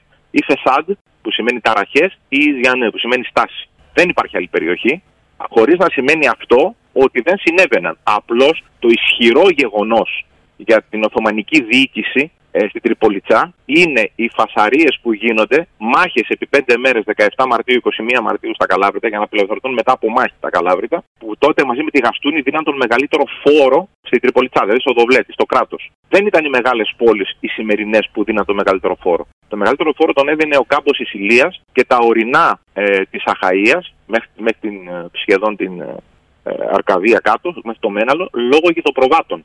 Τυριά, μαλλιά, κρέατα, Το ζωικό ε, κεφάλαιο το- και η το- κτηνοτροφία έπαιζε ναι, μεγαλύτερο. η- Ναι, η- ναι. Γι' αυτό, γι αυτό οι Ζαΐμιδες και όλοι αυτοί ήταν επάπλωτοι, όπως και στην, ε, στην Ηλία κάτω στη Γαστούνη ως η Σίμης. Άρα λοιπόν αυτοί έδιναν το, το μεγαλύτερο φόρο, απέδιναν το μεγαλύτερο φόρο στην Πελοπόννησο και όχι μεγάλες πόλεις όπως αντιλαμβανόμαστε τώρα, οι οποίες δεν είχαν να αποδώσουν μεγάλους φόρους γιατί απλά είχαν μέσα τεχνίτες που δούλευαν, αστικοποιημένους και όχι αγρο... δηλαδή πλήγοι φόροι και όχι αγροτική ή κτηνοτροφική ανάπτυξη.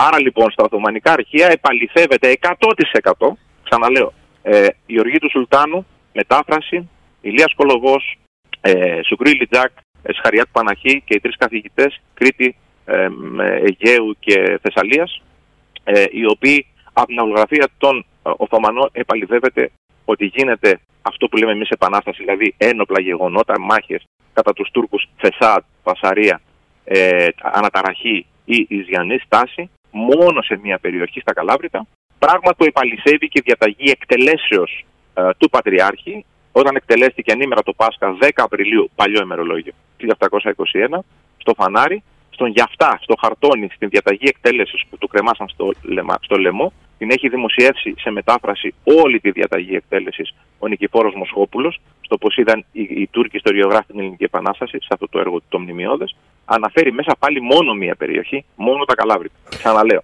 Αυτό ε, δεν σημαίνει ότι δεν γινόταν αναταραχή σε όλη την Ελλάδα πολύ πιο πριν. Ξαναλέω την πρόσληψη που είχαν οι Οθωμανοί αξιωματούχοι, η διοίκηση, δηλαδή τι γίνεται και πού γίνεται. Άρα λοιπόν αυτό ήταν μια ε, ευχάριστη, αν θέλεις, έκπληξη, υπό την έννοια ότι στο σχολείο δεν μαθαίναμε μύθους.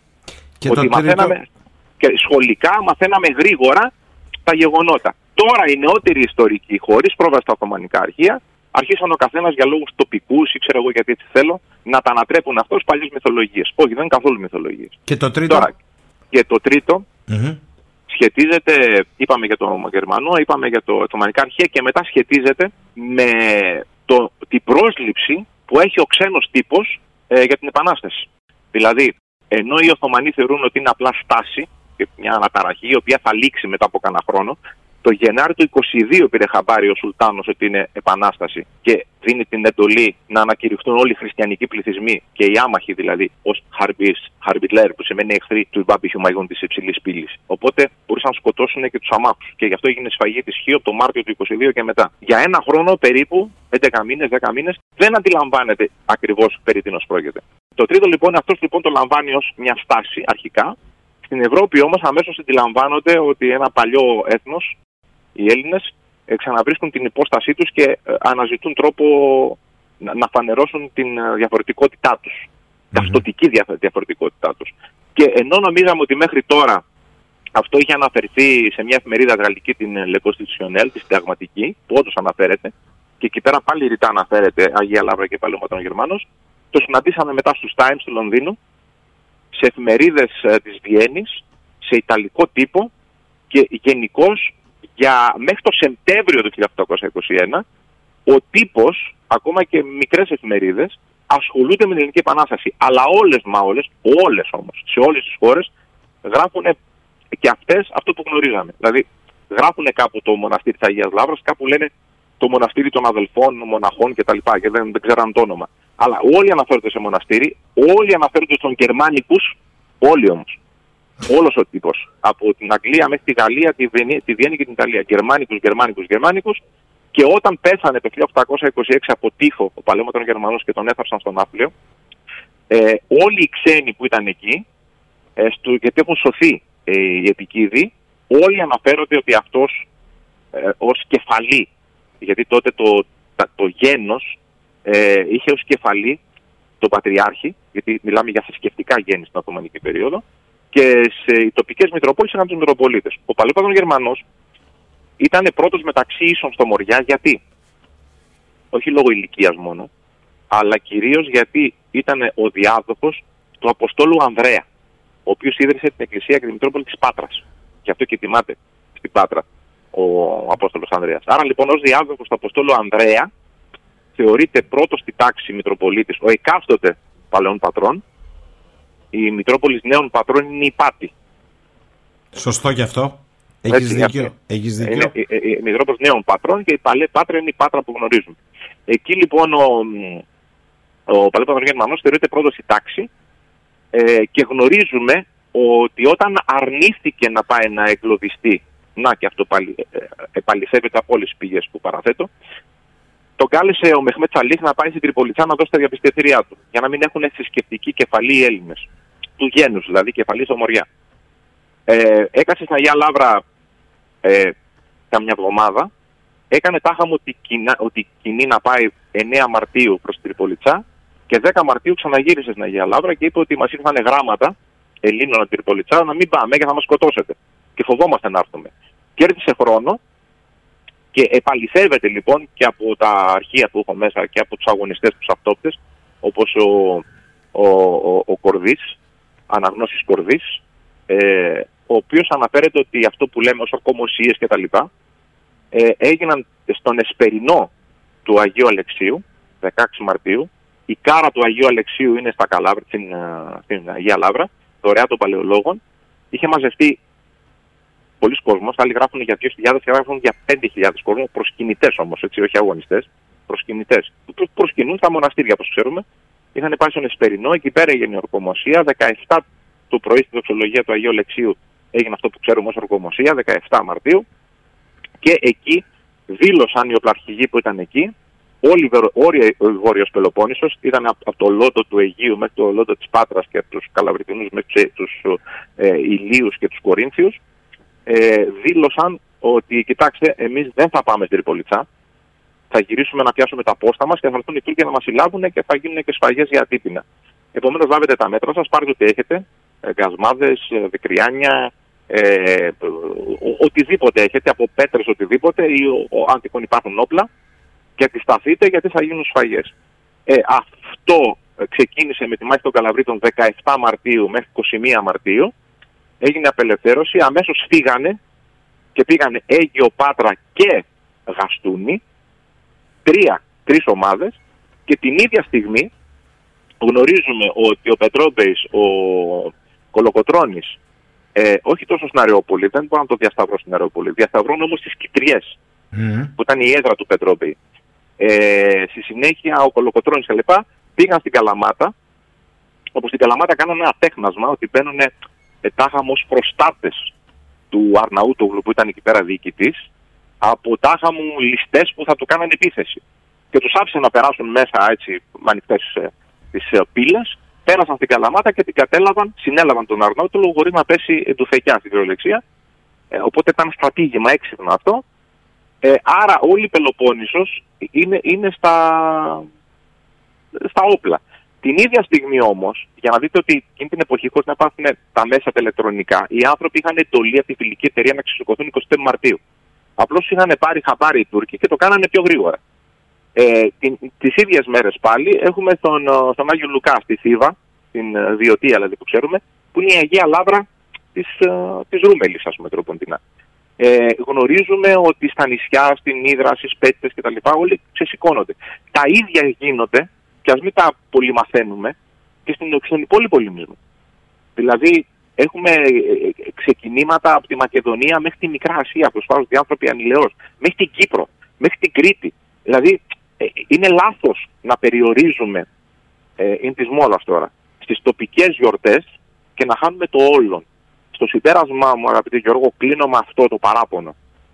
Ότι κάποτε μαθαίναμε τη γενική ιστορία, όπου οι πρόγονοί μας ζούσαν το 1838, όταν υπέγραψε το διάταγμα Όθωνας ότι 25 Μαρτίου θα τιμάται ως εθνική ε, γιορτή και μετά έγινε τέτοιος, με τη σύμφωνη γνώμη του ζωντανού Κολοκοτρώνη, πέθανε το 1843, ζωντανών αγωνιστών του, ε, Μακρυγιάννη. του Μακρυγιάννη και όλων, οι οποίοι δεν έφεραν ατήρηση. Γιατί ήταν, ποια ήταν η λογική. Είχε πει η φιλική εταιρεία να γίνει 25 Μαρτίου η Επανάσταση. Ναι. Τους πρόλαβαν τα γεγονότα. Σαφώς. Υπήρχε κάποιο νόημα να γιορτάζει κάθε πόλη ξεχωριστά από το Πανελλήνιο; Όχι. Γι' αυτό λοιπόν οι αγωνιστές του 21 είπαν όλα τα επιμέρους γεγονότα τα συγκεντρώνουμε εκεί την ημερομηνία που είχαμε ορίσει μέσω της φιλικής εταιρείας. Άρα 25 Μαρτίου. Αυτό συμφώνησαν. Ερχόμαστε εμείς τώρα μετά από 200 χρόνια και λέμε ναι, ε, δεν έγιναν ακριβώς έτσι την 25 Μαρτίου όλα, γίνανε πιο νωρίς ή λίγο πιο μετά, αλλά άλλες μέρες. Καμία τήρηση. Και λοιπόν, 25 Μαρτίου, αυτό είναι το σημαντικό, έχουμε και θρησκευτικές και πολιτικές πράξεις. Και εξηγούμε. Έχουμε δοξολογίες σε όλα τα μέρη που είχαν πέσει τουφεκέ. Λόγω της, του Ευαγγελισμού. Το σύνθημα ήταν Χριστός Ανέστη 20 μέρες πριν το Πάσχα. 15 μέρες μάλλον πριν το Πάσχα. Έδωσαν εντολή, αυτό σώζεται σε πολλά χειρόγραφα εποχής, οι Μητροπολίτες εντολή να σφάξουν και να φάνε κρέας. Παρότι ήταν σε νηστεία υποτίθεται, 40 ημέρη, λόγω Πάσχα. Για να γιορτάσουν και για να πάρουν δυνάμεις. Άρα λοιπόν, έχουμε δοξολογίες παντού ανήμερα του Ευαγγελισμού. Λένε Χριστός Ανέστη και τρώνε πριν το Πάσχα. Αυτά καταγεγραμμένα ξαναλέω και παρουσιάζω ένα τέτοιο χειρόγραφο. Ε, έχουν γίνει οι πολεμικές πράξει πιο πριν, αλλά για να εξωτερικευτεί όλο αυτό, χρειάζεται και μία δήλωση. Χρειάζεται μία δήλωση πολιτικής πράξεως για να σε πάρουν χαμπάρι. Και τι έκαναν, όπως είχαν συμφωνήσει από πριν, με τη σύμφωνη γνώμη του Υψηλάτη, με την γνώση του Κοραή το πιθανότερο, έχουν συνταχθεί επιστολές σε άριστα ελληνικά και όχι γραμμένες στο πόδι. Είναι κοιμήλια διπλωματίας και ε, declaration, δηλαδή δηλώσεων αυτές οι επιστολές. Έχουμε από τις 23 ε, Μαρτίου μέχρι και τον Απρίλιο και μέχρι και το καλοκαίρι του 21 επιστολές που υπογράφονται από τη Μεσσηνιακή Γερουσία, δηλαδή ένα άτυπο πολιτικό όργανο, στην Καλαμάτα και υπογράφει ο Πετρόμπης, τα οποία ε, εστάλησαν ε, 7 προξενία των ξένων δυνάμεων στην Ελλάδα και κάποια έφυγαν για τους Έλληνες του Ιταλία στο Λιγόρνο και κάποιες έφτασαν στον Κοραή να τα μεταφράσει ο Κοραής και να φτάσουν στην Αμερική, παρακαλώ. Έβερε, τον φιλέλληνα τον Έβερε, ο οποίος τα προώθησε για να αναπτυχθεί το αμερικανικό φιλελληνικό κλίμα. Και έχουμε την ίδια επιστολή πάνω κάτω, υπογεγραμμένη από τους αρχαιούς ε, ε, οπλαρχηγού κεφαλές και τον Παλαιοβατόριο Γερμανό και τον Καλαβρίτων και τον Κερνίκης Προκόπιο, οι οποίοι έχουν κάνει το αχαϊκό διευθυντήριο και επιδίδουν την ίδια επιστολή, πάνω κάτω την ίδια, ε, στο, στον, Βρετα... σε όλους τους προξένους, αλλά κυρίως στον Βρετανό πρόξενο, τον Γκριν, γνωστός ανθέλινας, ο οποίος είχε προδώσει τις συνωμοσίες σε εισαγωγικά των Ελλήνων από το Δεκέμβρη του 1820, ότι βρισκόντουσαν στην Πάτρα και στο Αίγιο τον Γενάρη του 1821. Και ότι κάναν προπαρασκευές. Μάλιστα. Κρατικά προπαρασκευές και ε, πήγε ο, ο Γκριν και τους έδωσε στον Γιουσούφ Μουχλής Πασά της Πάτρας. Τους έδωσε στεγνά δηλαδή. Ότι αυτοί ετοιμάζουν επανάσταση. Και ευτυχώς ο Μουχλής Γιουσούφ Πασά της Πάτρας δεν το πίστεψε και ήταν χαλαρός και προς τους Αιγιώτες και του Παλαιών Πατρών Γερμανού βρεθήκαν 26 Γενάρη στο Αίγιο, στη Βοστίτσα, και αργότερα όταν φύγαν από την Πάτρα 27 Φλεβάρι και βρεθήκαν στην Αγία Λάβρα. Τώρα, στην Αγία Λάβρα 25 Μαρτίου όντως δεν είναι κανένας, γιατί τα γεγονότα έχουν γίνει στις 17 Μαρτίου, όπως είπα προηγουμένω, και τις προηγούμενες μέρες. Ε, έχουν φύγει ήδη από τις 21-22 για την Πάτρα, μέσω Νεζερών και το Αίγιο, όπου πράγματι ο Πανεπιστήμιο Γερμανό 22 βράδυ είναι στην Πάτρα, 23 είναι αυτή η ορκομοσία που ξέρουμε στην πλατεία Γεωργίου, Αγίου Γεωργίου για την ακρίβεια, στα ψηλά λόνια, γιατί υπάρχει και η πλατεία Γεωργίου του Βασιλείου στην Πάτρα, mm. με διαφορετικές πλατείες. Ε, Άρα λοιπόν έχουμε και ορκομοσίε πριν 25 Μαρτίου, δοξολογίες 25 Μαρτίου και επίδοση πολιτικών πράξεων, ε, δηλώσεων, declaration στα προξενία στην Πάτρα και στην Καλαμάτα από τη Μεσσηνιακή Γερουσία και το Αχαϊκό Διευθυντήριο. Άρα έχουμε και πολιτικές πράξεις.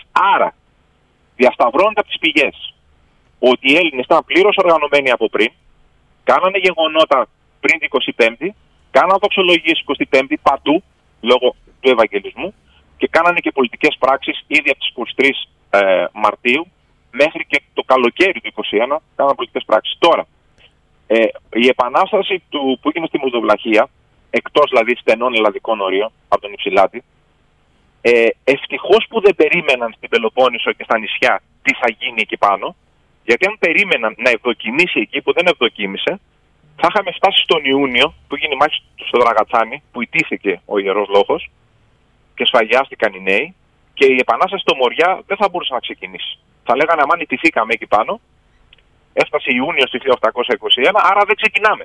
Άρα ευτυχώς που δεν υπήρχε τότε το Facebook, το ίντερνετ, για να μάθουν πληροφορίες τι γινόταν επάνω, διότι όταν είχαν μάθει ότι, ότι γενικώς δεν πάει καλά η επανάσταση στην Δημοτοβλαχία, θα είχαν κολλήσει και δεν θα είχαν ξεκινήσει το Μοριά. Άρα, ο Μοριά ξεκίνησε, α, και τα νησιά όπως είπα, ανεξάρτητα και άλλα μέρη της Ελλάδος, ανεξάρτητα από τις πληροφορίες που είχαν από τη Μολδοβλαχία. Δεν είχαν πληροφορίες από τη Μολδοβλαχία. Απλώς υπάκουσαν όλοι από τη Μολδοβλαχία μέχρι την Κρήτη και από την Κύπρο, τη Μικρά Ασία μέχρι τα Επτάνησα, στο κέλευσμα των ε, φιλικών ότι 25 Μαρτίου, ό,τι και να γίνει πανελληνίως, όπου υπάρχουν Έλληνες, θα ξεσηκωθείτε. Ε, λίγο αργά, λίγο πιο νωρίς, λίγο έτσι, λίγο αλλιώς, δεν έχει καμία σημασία. Υπάκουσαν όλοι στο κέλεσμα της φιλικής εταιρείας και ευτυχώς, ξαναλέω, που η Νότια Ελλάδα δεν περίμενε την έκβαση της Επανάστασης στη Μολδοβλαχία, γιατί αλλιώς δεν θα έχει ξεσηκωθεί ποτέ ή θα έχει αργήσει να ξεσηκωθεί. Χοντρικά αυτά επαληθεύονται με έγγραφο, για τα λέω εγώ γιατί έτσι θέλω, ούτε γιατί σε παραπέμπω σε μια πηγή την οποία εγώ παραφράσω και εσύ δεν μπορεί να τη βρεις. Όχι. Σου δίνω την πηγή, τη διαβάζεις, θε να πιστείς. Καλώς. Δεν θέλεις, πάλι καλώς. Αλλά τα γεγονότα τουλάχιστον όπως αποδεικνύονται από έγγραφα, διοικητικά έγγραφα, απλές επιστολές ή από μνημονεύματα, χοντρικά είναι έτσι. Και μην κολλάμε στην ημερομηνία και στην ώρα. Εγώ πιο πριν, εσύ πιο μετά, ή αν εγώ δεν ξεκινούσα, δεν ξεκινούσες εσύ. Αυτά ε, είναι τρίχες, να το πω λαϊκά. Το, το διευκρίνησες με απόλυτη σαφήνεια. Ε, θέλω να σε ρωτήσω, επειδή ε, ξέρεις ότι μου αρέσει πάντα το κόντρα σε όλα αυτά, ναι, ναι. αν σε αυτή την παράθεση των 520 σελίδων ε, στο βιβλίο στο 1821 από τις πηγές από τις εκδόσεις 24 γράμματα αν υπάρχει ντοκουμέντο κόντρα στο ιστορικό αφήγημα αν θέλεις του ελληνισμού για την επανάσταση του 21 είτε είναι από Οθωμανό είτε από κάποιον Ναι. άλλον υπάρχει για κάποιο Όχι. γεγονός σε Όχι, αυτούς τους η- μήνες η- που η- εξετάζεις; η- η- Υπάρχει από την άλλη μεριά. Οι Οθωμανοί επαληθεύουν αυτά που μαθαίναμε στο σχολείο. Μάλιστα. Ε, οι, οι ξένοι στις εφημερίδες τους επαληθεύουν αυτά που μάθαμε στο σχολείο. Ε, τα απομνημονεύματα πάνω κάτω, ο καθένας ανάλογα που ήταν, δεν ήταν αυτοί που γράφουν απομνημονεύματα παντού, ήταν σε ένα μέρος. Γράφουν για αυτό που προσέλαβαν ως εντύπωση εκεί που ησαν Έτσι. Δεν ήταν όλοι παρόντες παντού ανά πάσα στιγμή. Γράφουν για αυτό που έζησαν. Ήμουν στην τάδε περιοχή και βίωσα αυτό. Ήμουν σε άλλη περιοχή και βίωσα αυτά. Αυτά λοιπόν αθροιζόμενα οδηγούν πάλι και επαληθεύουν αυτά που ξέραμε σχολικά και επιμένω σε αυτό. Και όχι αναθεωρητικά. Από εκεί και πέρα, ότι γράφονται κακιούλες ο ένας για τον άλλον, ότι είχαν πλακωθεί, ότι είχαν θέματα ε, ξέρω εγώ, πλουτισμού, ότι είχαν θέματα ε, δεν μας πληρώνεται, ότι είχαν θέματα ερωτικά για τις ζηλίες μεταξύ τους για πολλά πράγματα, ναι. Αυτό ναι, αλλά λίγο πολύ θα τα ξέρουμε και όταν τους αντιμετωπίσεις ως ανθρώπους και όχι ως αγίους, ε, τα θεωρείς τελείως φυσιολογικά να συμβαίνουν. Αυτά αναφέρομαι εγώ και στους έρωτες τους και στην καθημερινότητα και στα δημοτικά της τραγούδια, κάνω αναφορές. Ε, με, με πιο, σπάνια, πιο σπάνιο υλικό, όχι το τετριμένο. Δηλαδή δεν θα βρει κάποιος το τετριμένο, θα βρει κάτι πιο ειδικό, πάντοτε με αποδείξεις. Ε, μ, α- από εκεί και πέρα εκείνο το οποίο ε, ξαφνιάζει είναι ότι ουσιαστικά ε, ο φιλελληνισμός είναι ένα κίνημα πολύ ρομαντικό από ανθρώπους οι οποίοι φανταζόταν ότι πολεμάει ο Περικλής εδώ πέρα γιατί πολεμάμε και σώζουμε τα άσπρα μάρμαρα αγνοώντας ότι η αρχαία Ελλάδα είχε και χρώμα, τα μάρμαρα τα επιχρωμάτιζαν οι αρχαίοι Έλληνες και ότι ισορροπούσαμε μεταξύ Απόλλωνα και Διονύσου. Δηλαδή ότι ήμασταν και διονυσιακοί τύποι. Αυτό το αγνοούσε η, η, η προτεσταντική ή η καθολική, αν θέλεις, Ευρώπη. Μας θεωρούσαν πολύ άμμομους και άσπηλους. Και όταν ε, κάποιοι ήρθαν εδώ πέρα και είδαν τους Έλληνες να είναι λεροί, ψεριασμένοι και όπως ήταν και άγριοι, ε, χάσαν πάσα ιδέα. Πολλοί δηλαδή έφυγαν και πήγαν με τη μεριά των Οθωμανών. Ειδικώς όσοι ήρθαν εδώ πέρα για να πλουτίσουν, δηλαδή σε επίπεδο μισθοφόρων και να πάρουν αξιώματα. Ε, εντυπωσιακό είναι ότι έχουμε μόνο 1.200 περίπου στρατιώτες ξένους που πολεμάνε μαζί με τους Έλληνες, αλλά πάνω από 2.500 ξένους που πολεμάνε με το μέρος των Οθωμανών κατά των Ελλήνων. Δεν ξεχνάμε τα στρατεύματα του Ιμπραήμ, που ήταν γαλλικά ως επιτοπλίστων. Ε, μην ξεχνάμε ότι σκοτώθηκαν 70 Αγγλογάλοι μέσα στην καπιτάνα των Οθωμανών το 1822 στοιχείο, όταν του σύναξε ο Κανάρης στον αέρα. Τι κάναν αυτοί εκεί. Υπήρχαν δύο μοίρες, μία αγγλική και μία γαλλική στοιχείο. Δεν εμπόδισαν τη σφαγή, παρότι την έβλεπαν και την περιγράφουν. Ο πίνακας του Ντελακρουά, η σφαγή της Χίο, έγινε από περιγραφές ναυτικών Γάλλων που του περιέγραψαν τη σφαγή που είδαν δύο χρόνια πριν. Ένα χρόνο μάλλον πριν. Ε, Επομένως, σώθηκαν κάποια ορφανά, αλλά π, εντάξει, αυτό. Γιατί δεν είχαν κεντρική εντολή. Η απελπισία λοιπόν είναι ότι έχουμε, μια, έχουμε το εξής: Έχουμε ένα ρομαντισμό φιλελληνισμού. Κάνουν τσάγια και ξέρω εγώ, κάνουν ράνου. Πού φτάναν αυτά τα λεφτά, ουδή γνωρίζει. Κάποιοι ήρθαν εδώ πέρα και σκοτώθηκαν όντως, νομίζοντας ότι θα δοξαστούν και θα πάρουν αξιώματα. Πολλοί έμειναν εδώ για τα χρήματα. Πολλά ποσά από τα δάνεια που πήραμε έγιναν δίλες. Το γράφει και ο Μακρυγιάννης και άλλοι. Γίνανε δίλες στο Μόναχο, στη Βαβαρία. Ε, γνωρίζουμε επίσης ότι όταν βούλιαξε ο στόλος στο Ναβαρίνο, δεν θέλανε να τον βουλιάξουν. Γιατί ήταν γεμάτος μέσα. Ήταν, το- ήταν γεωπολιτικό ενδιαφέρον εκεί την περίοδο αλλά, ε, για να βουλιάξουν το στόλο. Και ξέρουμε ότι θα είχαν συνέπειες. Συνέπειες οι οποίες επέβαλε ο Σουλτάνος μετά κυρώσεις. Του έξε τα στενά, δεν μπορούσαν, τους έξε τα λιμάνια, δεν μπορούσαν να υπορευτούν οι Αγγλογάλοι κτλ. Έπρεπε να κάνουν το περίπλο της Αφρικής, δεν είχε ανοίξει το Σουέζ. Υπάθανε μεγάλο κάζο και πήγανε γονατιστή στον Σουλτάνο και ζητάγανε άφεση, ε, συγχώρεση. Ε, γι' αυτό ο, ο Σουλτάνος ε, τους είπε θα εκπαιδεύσετε το ναυτικό μου οι Βρετανοί. Οι Γάλλοι ήταν κάτω στην, ε, στην Αίγυπτο με τον Ιμπραήμ. Ε, ο οποίος Ιμπραήμ το 1831 εστράφη κατά του Σουλτάνου και εμπόδισαν και έσωσαν τον Σουλτάνο και εμπόδισαν τον Ιμπραήμ πάλι μεγάλες δυνάμεις να μην κατακτήσει ε, τον Σουλτανικό θόκο. Ε, το, το, το, τα πλοία που βυθίστηκαν στο Ναβαρίνο ε, τα έκτισαν built, λέμε στα αγγλικά, τα οικοδόμησαν, τα ναυπήγησαν οι Αμερικανοί 1831-1839. Μεγαλύτερο πλοίο όλων των εποχών για το, των τότε εποχών, το Μαχμουντιέ, αφιερωμένος στον Σουλτάνο Μαχμούντ, με το Χόμπαρτ Πασά τον Αμερικανό επάνω. Ε, Όπλα παίρνανε κανονικά και εμείς και αυτοί. Παίρνανε, πήραμε εμείς το καρτερία, το ατμοκίνητο, πήραν και αυτοί το Σουριάτ. Ε, δηλαδή μας είχαν σε μια ισορροπία, όπως και διαχρονικά συνέβαινε αυτό το πράγμα. Ε, ο ρομαντισμός των ανθρώπων, των πολιτών για τους Έλληνες είναι δεδομένος μεν, αλλά σε ένα ιδεατό πράγμα. Ε, είναι σαν, θυ- θυμάσαι τότε με το Κουρδιστάν που γινόντουσαν συναυλίες και λέγαμε να συνδράμουμε για τους Κούρδους αγωνιστές στην Ελλάδα. Κάτι τέτοιο, αλλά δεν είχαμε πάει ποτέ στο Κουρδιστάν. Δηλαδή κάτι ρομαντικό, ας πούμε, οι μαχητές του Κουρδιστάν, κάπως έτσι ρομαντικά το φανταζόντουσαν και στην Ευρώπη. Αλλά οι κυβερνήσεις τους μας καταδίκασαν στο Λάιπαχ και το 1821 και στη Βερόνα το 1822 κατά της Ελληνική Επανάστασης. Και αν δεν υπήρχε ο Μέγας Καποδίστριας να εμποδίσει την Ιερά Συμμαχία να στείλει στρατεύματα υπέρ του Σουλτάνου και κατά των Ελλήνων, θα είχαμε βρει πολύ σκούρα τα πράγματα. Ε, μπλέξαμε στα δάνεια, έγινε ο ελληνικός εμφύλιος. Αν δεν έμπαιναν παρολίγο στην Κωνσταντινούπολη οι Ρώσοι το 1829, σταμάτησαν στην Ανδριανούπολη, να αναγκάσουν τον Σουλτάνο να αναγνωρίσει ότι στην Νότια Ελλάδα θα υπάρξει μια ανεξαρτησία τέλος πάντων για να οδηγηθούμε στο πρωτόκολλο του Λονδίνου το 1830.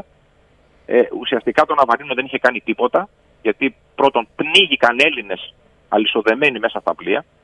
Τους είχαν για μαξιλάρι οι Οθωμανοί ακριβώς για να μην κανονιοβοληθούν τα, τα πλοία τους. Το στρατός του Ιμπραήμ ήταν έξω, έξω στη στεριά και σώθηκε και για ένα χρόνο ακόμα έκαιγε το Μοριά.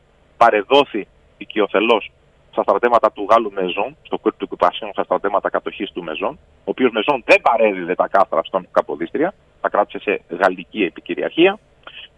Ε, στη συνέχεια, όπως είπα, πήγαν γονιπετής οι μεγάλες δυνάμεις του Σουλτάνου να τους ανοίξει πάλι τα στενά των Δανελίων και τα λιμάνια να εμπορεύονται για να πηγαίνουν προς την Ασία που θέλαν, τα εμπορεύματά τους. Ε, Επομένως, αυτή είναι η έκπληξη των πηγών, η στάση, η δυτή στάση των ξένων, χωρίς να αμφισβητούμε τις καλές προθέσεις κάποιων, αλλά εγώ μιλάω τώρα για τα κράτη τους.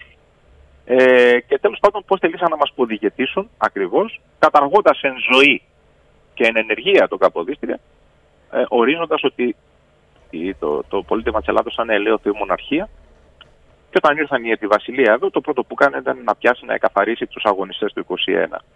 Άρα λοιπόν έχουμε ένα ελληνικό κράτος το οποίο μισεί αυτούς που το έκαναν κράτος. Του Δημή- αγωνιστές. Δημήτρη, επειδή και με αυτόν τον τρόπο θα πάμε στον επίλογο, σε, μέσα από το βιβλίο σου όμως μας έκανες ένα εντυπωσιακό ταξίδι στην ιστορία σήμερα ε, και νομίζω ότι αυτό είναι και ένα καλό μάθημα παραμονή 25ης. Θέλω όμως στο κλείσιμο να σε ρωτήσω τελικά η εθνεγερσία των Ελλήνων το 21 202 χρόνια μετά ε, λέμε ότι είμαστε ένα κράτος υπό επιτροπία, είμαστε ένα κράτος υ- με ανάπηρες πολλές φορές τις κυριαρχίες του και τις δράσεις του, ε, ένα κράτος που 202 χρόνια πορεύτηκε με ξενοκρατία, με εμφυλίους, με χρεοκρατία.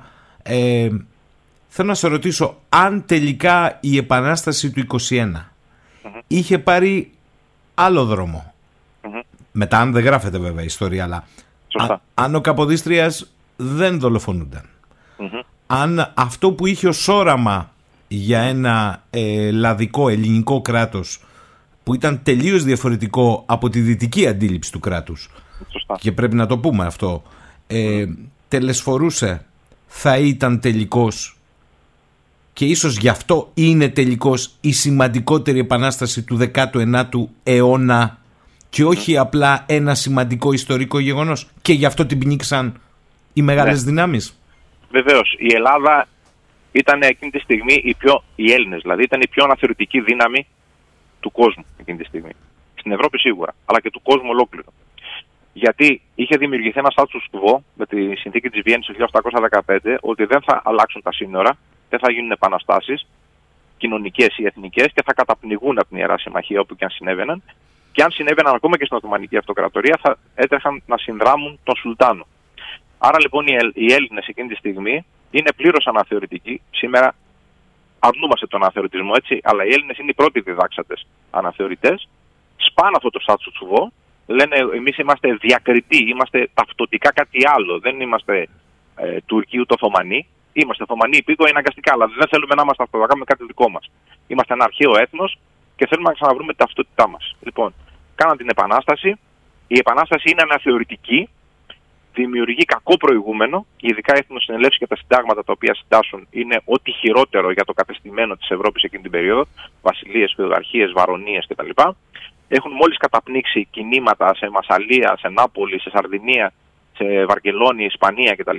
Έχουν Δεν εξοντώσει, να το πούμε αυτό τον Ναπολέοντα, αλλά ε, με άλλα αιτήματα στη Γαλλική Επανάσταση, τελείως διαφορετικά. Σωστά, Έτσι, σωστά. ισότητα, αδελφοσύνη. Ναι, ναι, ναι, ναι. Ε, εδώ δεν είναι το ίδιο. Είναι ελευθερία Ε. και δημοκρατία. Δηλαδή είναι Ναι, ναι, ναι. κάτι τελείως διαφορετικό. Και εδώ πέρα μιλάμε, δεν μιλάμε τώρα ότι οι Γάλλοι μεταξύ τους έχουν καρμποναρικού τύπου ας πούμε, κίνημα για, για τα δικαιώματα έναντι των, ε, των βασιλέων. Εδώ πέρα μιλάμε ότι εμείς λέμε είμαστε κάτι άλλο ξεχωριστό. Πάμε να κάνουμε εθνικό κράτος, κάτι άλλο. Μμμ. Δηλαδή φεύγουμε από την λογική της αυτοκρατορίας ή την ομο- ομοσπονδία ή οτιδήποτε.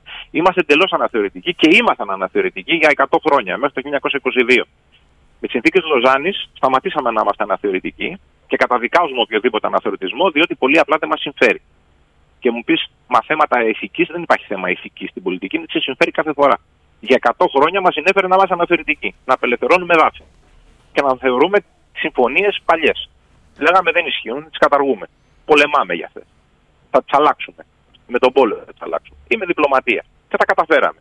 Το 23 και μετά, που περιοριστήκαμε με τις συνθήκες Λοζάνης που ισχύει ακόμα σε επίπεδο συνόρων εδώ, δεν μας συμφέρει να αναφέρουμε οτιδήποτε αναθεωρητικό. Είτε για άλλες χώρες είτε για εμάς. Γιατί; Γιατί η Τουρκία ε, καραδοκεί από τότε και λέει μας έχεις, μου, μου έχεις πάρει εδάφη και τα θέλω πίσω.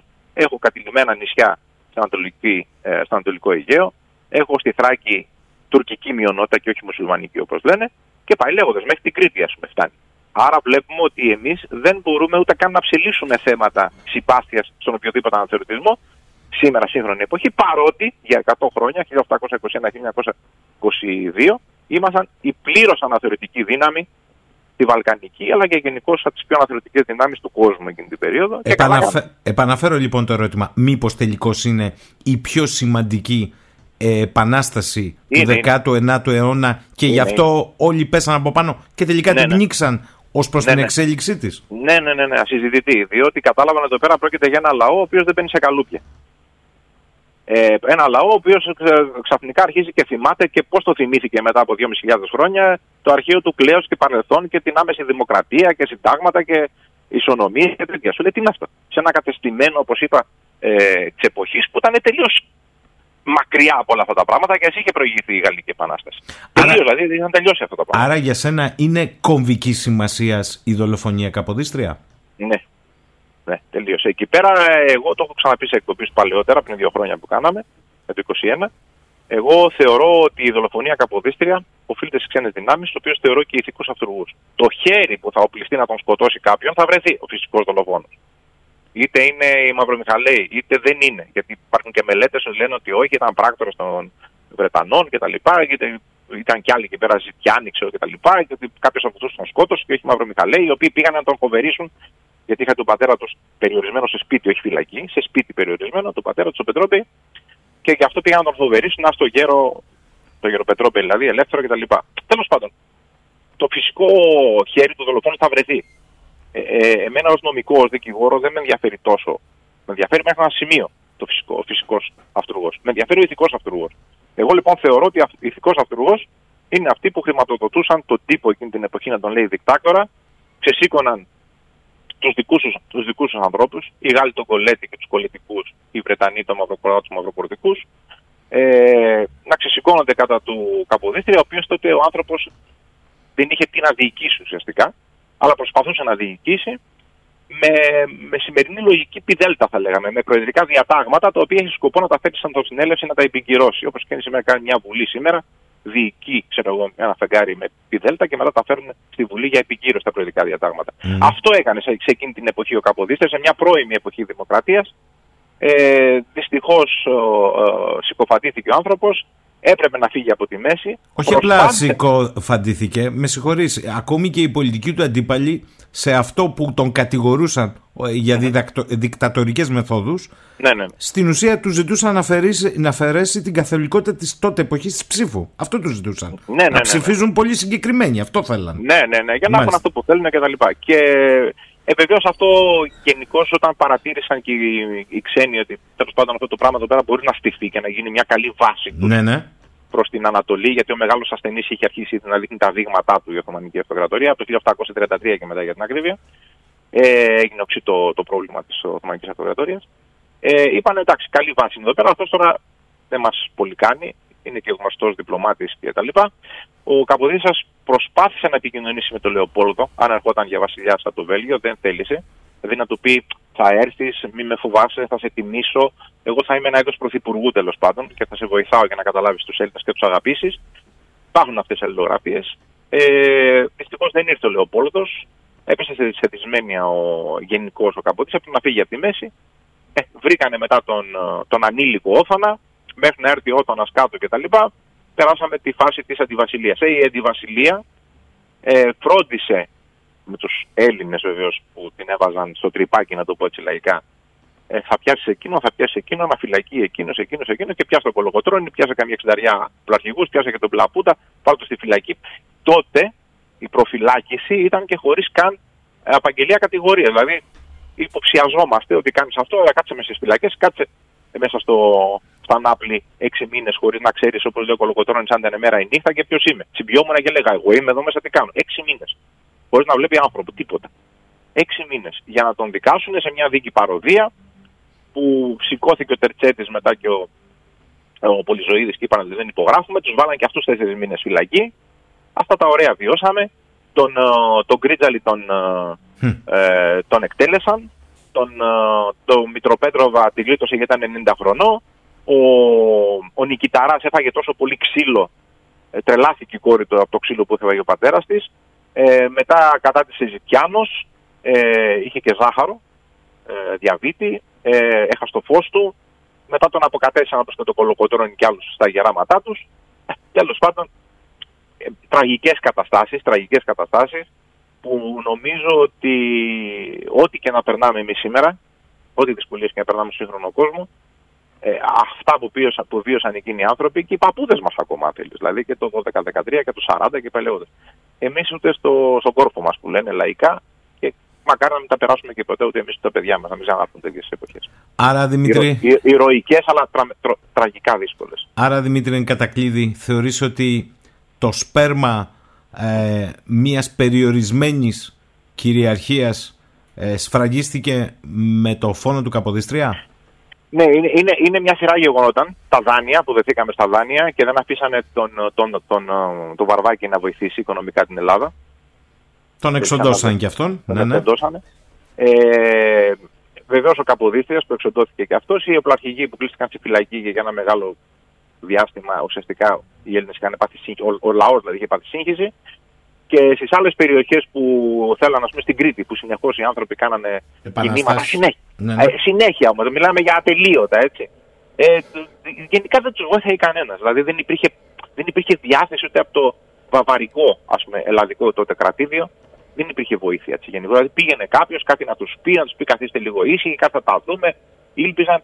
Φτάσαμε δηλαδή στο αρκάδι για να γίνει ένα ολοκαύτωμα, ας πούμε, σαν το κούγκι, σαν τη σφαγή της Χίου, σαν το Μεσολόγγι, το αρκάδι, ας πούμε, που είναι σε αυτό, σε αυτό τον άξονα ε, των μεγάλων ε, ε, ε,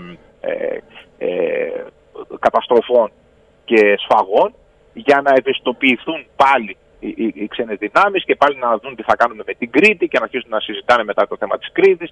Η Κρήτη ήταν συνέχεια στα όπλα και, στα, και στο βουνό. Ε, αντιλαμβανόμαστε ότι όμως δεν, στη Μακεδονία γινόταν το ίδιο πράγμα, συνέχεια στη Φράκη γινόταν τέτοιο πράγμα, στην ε, Μικρά Ασία γινόταν τέτοιο πράγμα, στα βουνά της Βαλκανικής γινόταν τέτοιο πράγμα. Τα, τα Επτάνησα θέλανε να ενωθούν με την Ελλάδα, δεν μπορούσαν πια Αγγλογάλους ή Ρώσους ή όσους είχαν περάσει από τα Επτάνησα. Ναι, δηλαδή ο ελληνισμός είχε ένα αίτημα ένωσης, σε ένα, ένα πανελλήνιο αίτημα ένωσης και το κράτος το ελληνικό το οποίο δημιουργήθηκε, βαβαρικός βέβαια αρχικά, ήταν αίτημα το οποίο έρχονταν από κάτω. Αυτό είναι πάρα πολύ σημαντικό να έρχεται ως αίτημα του λαού, άσχετα τι μίλαγαν. Μπορεί να μίλαγαν βλάχικα πάνω εκεί στην, ε, ε, η βλάχη ξέρω εγώ, της Κοζάνης ή της Βλάστης ε, ή να μιλούσαν αρβανίτικα σε άλλες περιοχές της Ελλάδος ή να μιλούσαν ε, σλάβικα στη Μακεδονία σε κάποιες περιοχές αλλά υπήρχε ένα αίτημα ε, των παιδιών τους που είχαν σπουδάσει και λογίων τα οποία το περνάγανε και στον κόσμο. Σαφώς είχε βοηθήσει και η Εκκλησία με τους παπάδες, τα κηρύγματα.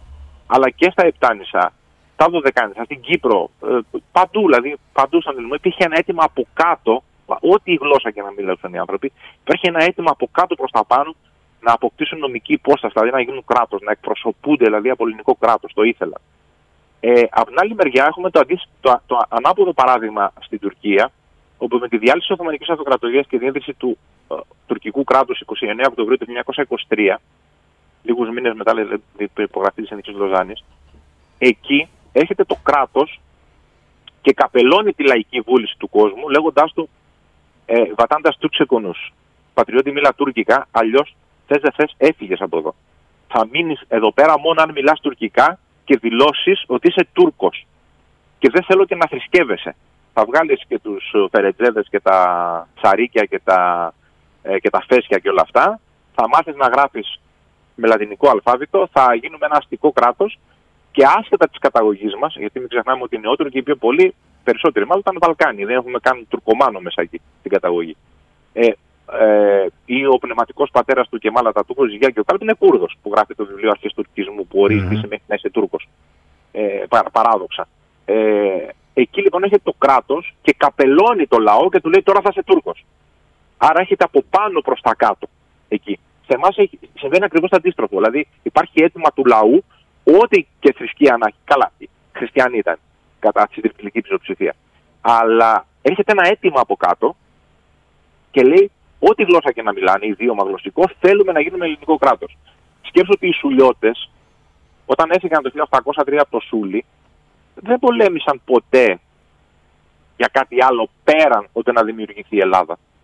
Οι Σουλιώτες, εκτοπισμένοι είτε στην, στο Μεσολόγιο, είτε στο, στο Βραχώρι, το Αγρίνιο, είτε στον Άφπακτο, είτε στα Επτάνησα, όποτε ζώνταν ευκαιρία πηγαίναν να πολεμήσουν κάπου ως μισθοφόροι ή για μάχε, μπα και ξαναπάρουν πίσω το Σούλι, τον τόπο καταγωγής τους, και όσο δεν το μπορούσαν, πολεμούσαν στην Νότια Ελλάδα για να, ως κλεφτοπόλεμο και μετά στην Ελληνική Επανάσταση, προ, μπροστάριδες, ακριβώς για να δημιουργηθεί η Ελλάδα. Δεν διανοήθηκαν ποτέ ότι θα θέλανε να γίνει κάτι, ένα άλλο κράτος, π.χ. αλβανικό κράτος με τον πόλεμό τους ή μη μόνο Ελλάδα. Ελλάδα θέλαν να γίνει οι, οι, οι, σουλιώτες και αυτό είναι και μια απάντηση, η στάση τους δηλαδή και οι επιστολές τους, η αλληλογραφία τους, τι λένε οι ίδιοι, από το Πότσαρ και τους Τζαβελέου μέχρι όλους τους μεγάλους σουλιώτες, τις μεγάλες φάρες, δεν γράφουν πουθενά ότι να γίνει ένα άλλο κράτος, ξέρω εγώ, υπηρώτικο, αλβανικό ή οτιδήποτε πέραν από Ελλάδα.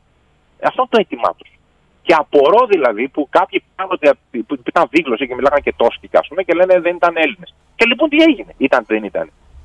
Δηλαδή ε, είσαι ρατσιστής αν αναφέρεσαι στην καταγωγή κάποιου, αλλά δεν είσαι ρατσιστής αν θες να το χρησιμοποιήσεις την καταγωγή του, την αιματολογική, για να, για να μην είναι Έλληνας. Δηλαδή, ωραία, εγώ σου λέω ότι Έλληνες είναι, εγώ σου λέω ότι δεν είναι Έλληνες.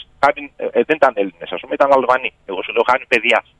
Ωραία, και πού ενέταξαν αυτό; Γιατί πολέμησαν αυτοί οι άνθρωποι; Για να γίνει η Ελλάδα. Τι θεωρούσαν ότι είναι οι Τζαβελέοι μέχρι σήμερα οι απόγονοί τους και οι Ποτσαρέοι μέχρι σήμερα οι απόγονοι τους; Έλληνες. Θελήσαν να κάνουν κάτι άλλο; Όχι. Ποιος είμαι εγώ που θα και θα τους αμφισβητήσω την ελληνικότητα αυτού του είδους, την πρακτική ελληνικότητα, χρησιμοποιώντας το γονίδιό τους τι είναι. Μα άμα χρησιμοποιήσω το γονίδιό τους, θα είμαι εγώ ο ρατσιστής. Σαφές, σαφές Δημήτρη, σαφές. Θέλω να σε ευχαριστήσω γιατί νομίζω ότι με ένα άλλο, σε ένα άλλο κλίμα, αναγκαίο, ε, και ένα όμορφο ταξίδι μας έκανες, αλλά το ταξίδι το έκανες μέσα από πηγές, πολλά ντοκουμέντα και βεβαίως το γνωστικό σου ε, πεδίο. Θέλω να σε ευχαριστήσω. Ε, θα τα πούμε βεβαίως σε άλλο κλίμα από εβδομάδα. Όμως ήταν μια, θέλω να πιστεύω και για τους ακρατέ, πολύ ενδιαφέρουσα συνομιλία. Παραμονή της 25η Μαρτίου. Καλή σου ημέρα από το Ηράκλειο. Ευχαριστώ αγαπητοί Γιώργος Ακροατές. Καλή αυριανή χρόνια πολλά στου Έλληνες. Λοιπόν, φτάσαμε στο τέλος για σήμερα. Να είμαστε καλά. Να σμίξουμε Δευτέρα. 10 και κάτι. Καλημέρα. Χρόνια πολλά σε όλους τους Έλληνες. Γαμώ την πίστη σας και το Μοχαμέτη σας. Δεν εντρέπεστε να ζητείτε από εμάς συνθήκη με τον έναν κοτζιάς κατ' Σουλτάν Μαχμούτιν να τον χέσω και αυτόν και το βεζίρι σας και τον Εβραίων Σιλιχτάρ Μπόδα την πουτάνα. Άμα ζήσω θα τους γαμίσω. Άμα πεθάνω θα μου κλάσουν τον μπούτσο. Στρατηγός Γεώργιος Καραϊσκάκης.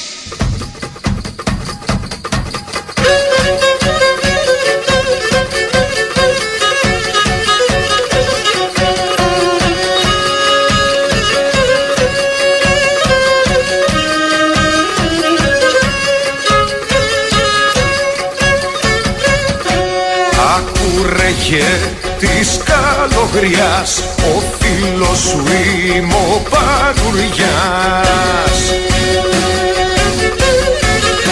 Ο φίλος σου είμαι ο Πανουριάς Και το δεξί σου χέρι Και εκείνος που καλύτερα πως παίζεις με χανουμάκια Με τουρκοπούλες και καλογριές Και σαραδιάζουνε βρισιές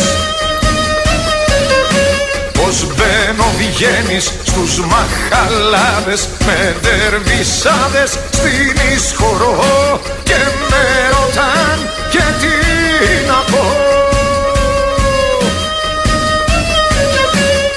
Λένε πως έχεις άλλη σβέρηση Μάλι πασάδες κάνεις χωριό. Και σε ρωτάω τι να τους πω Και σε ρωτάω τι να τους πω.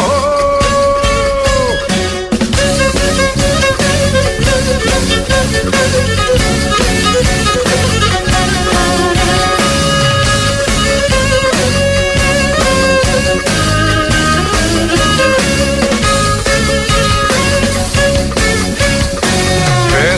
ρε φίλε πανουριά Έχω εις τον μπούτσον μου βιολιά.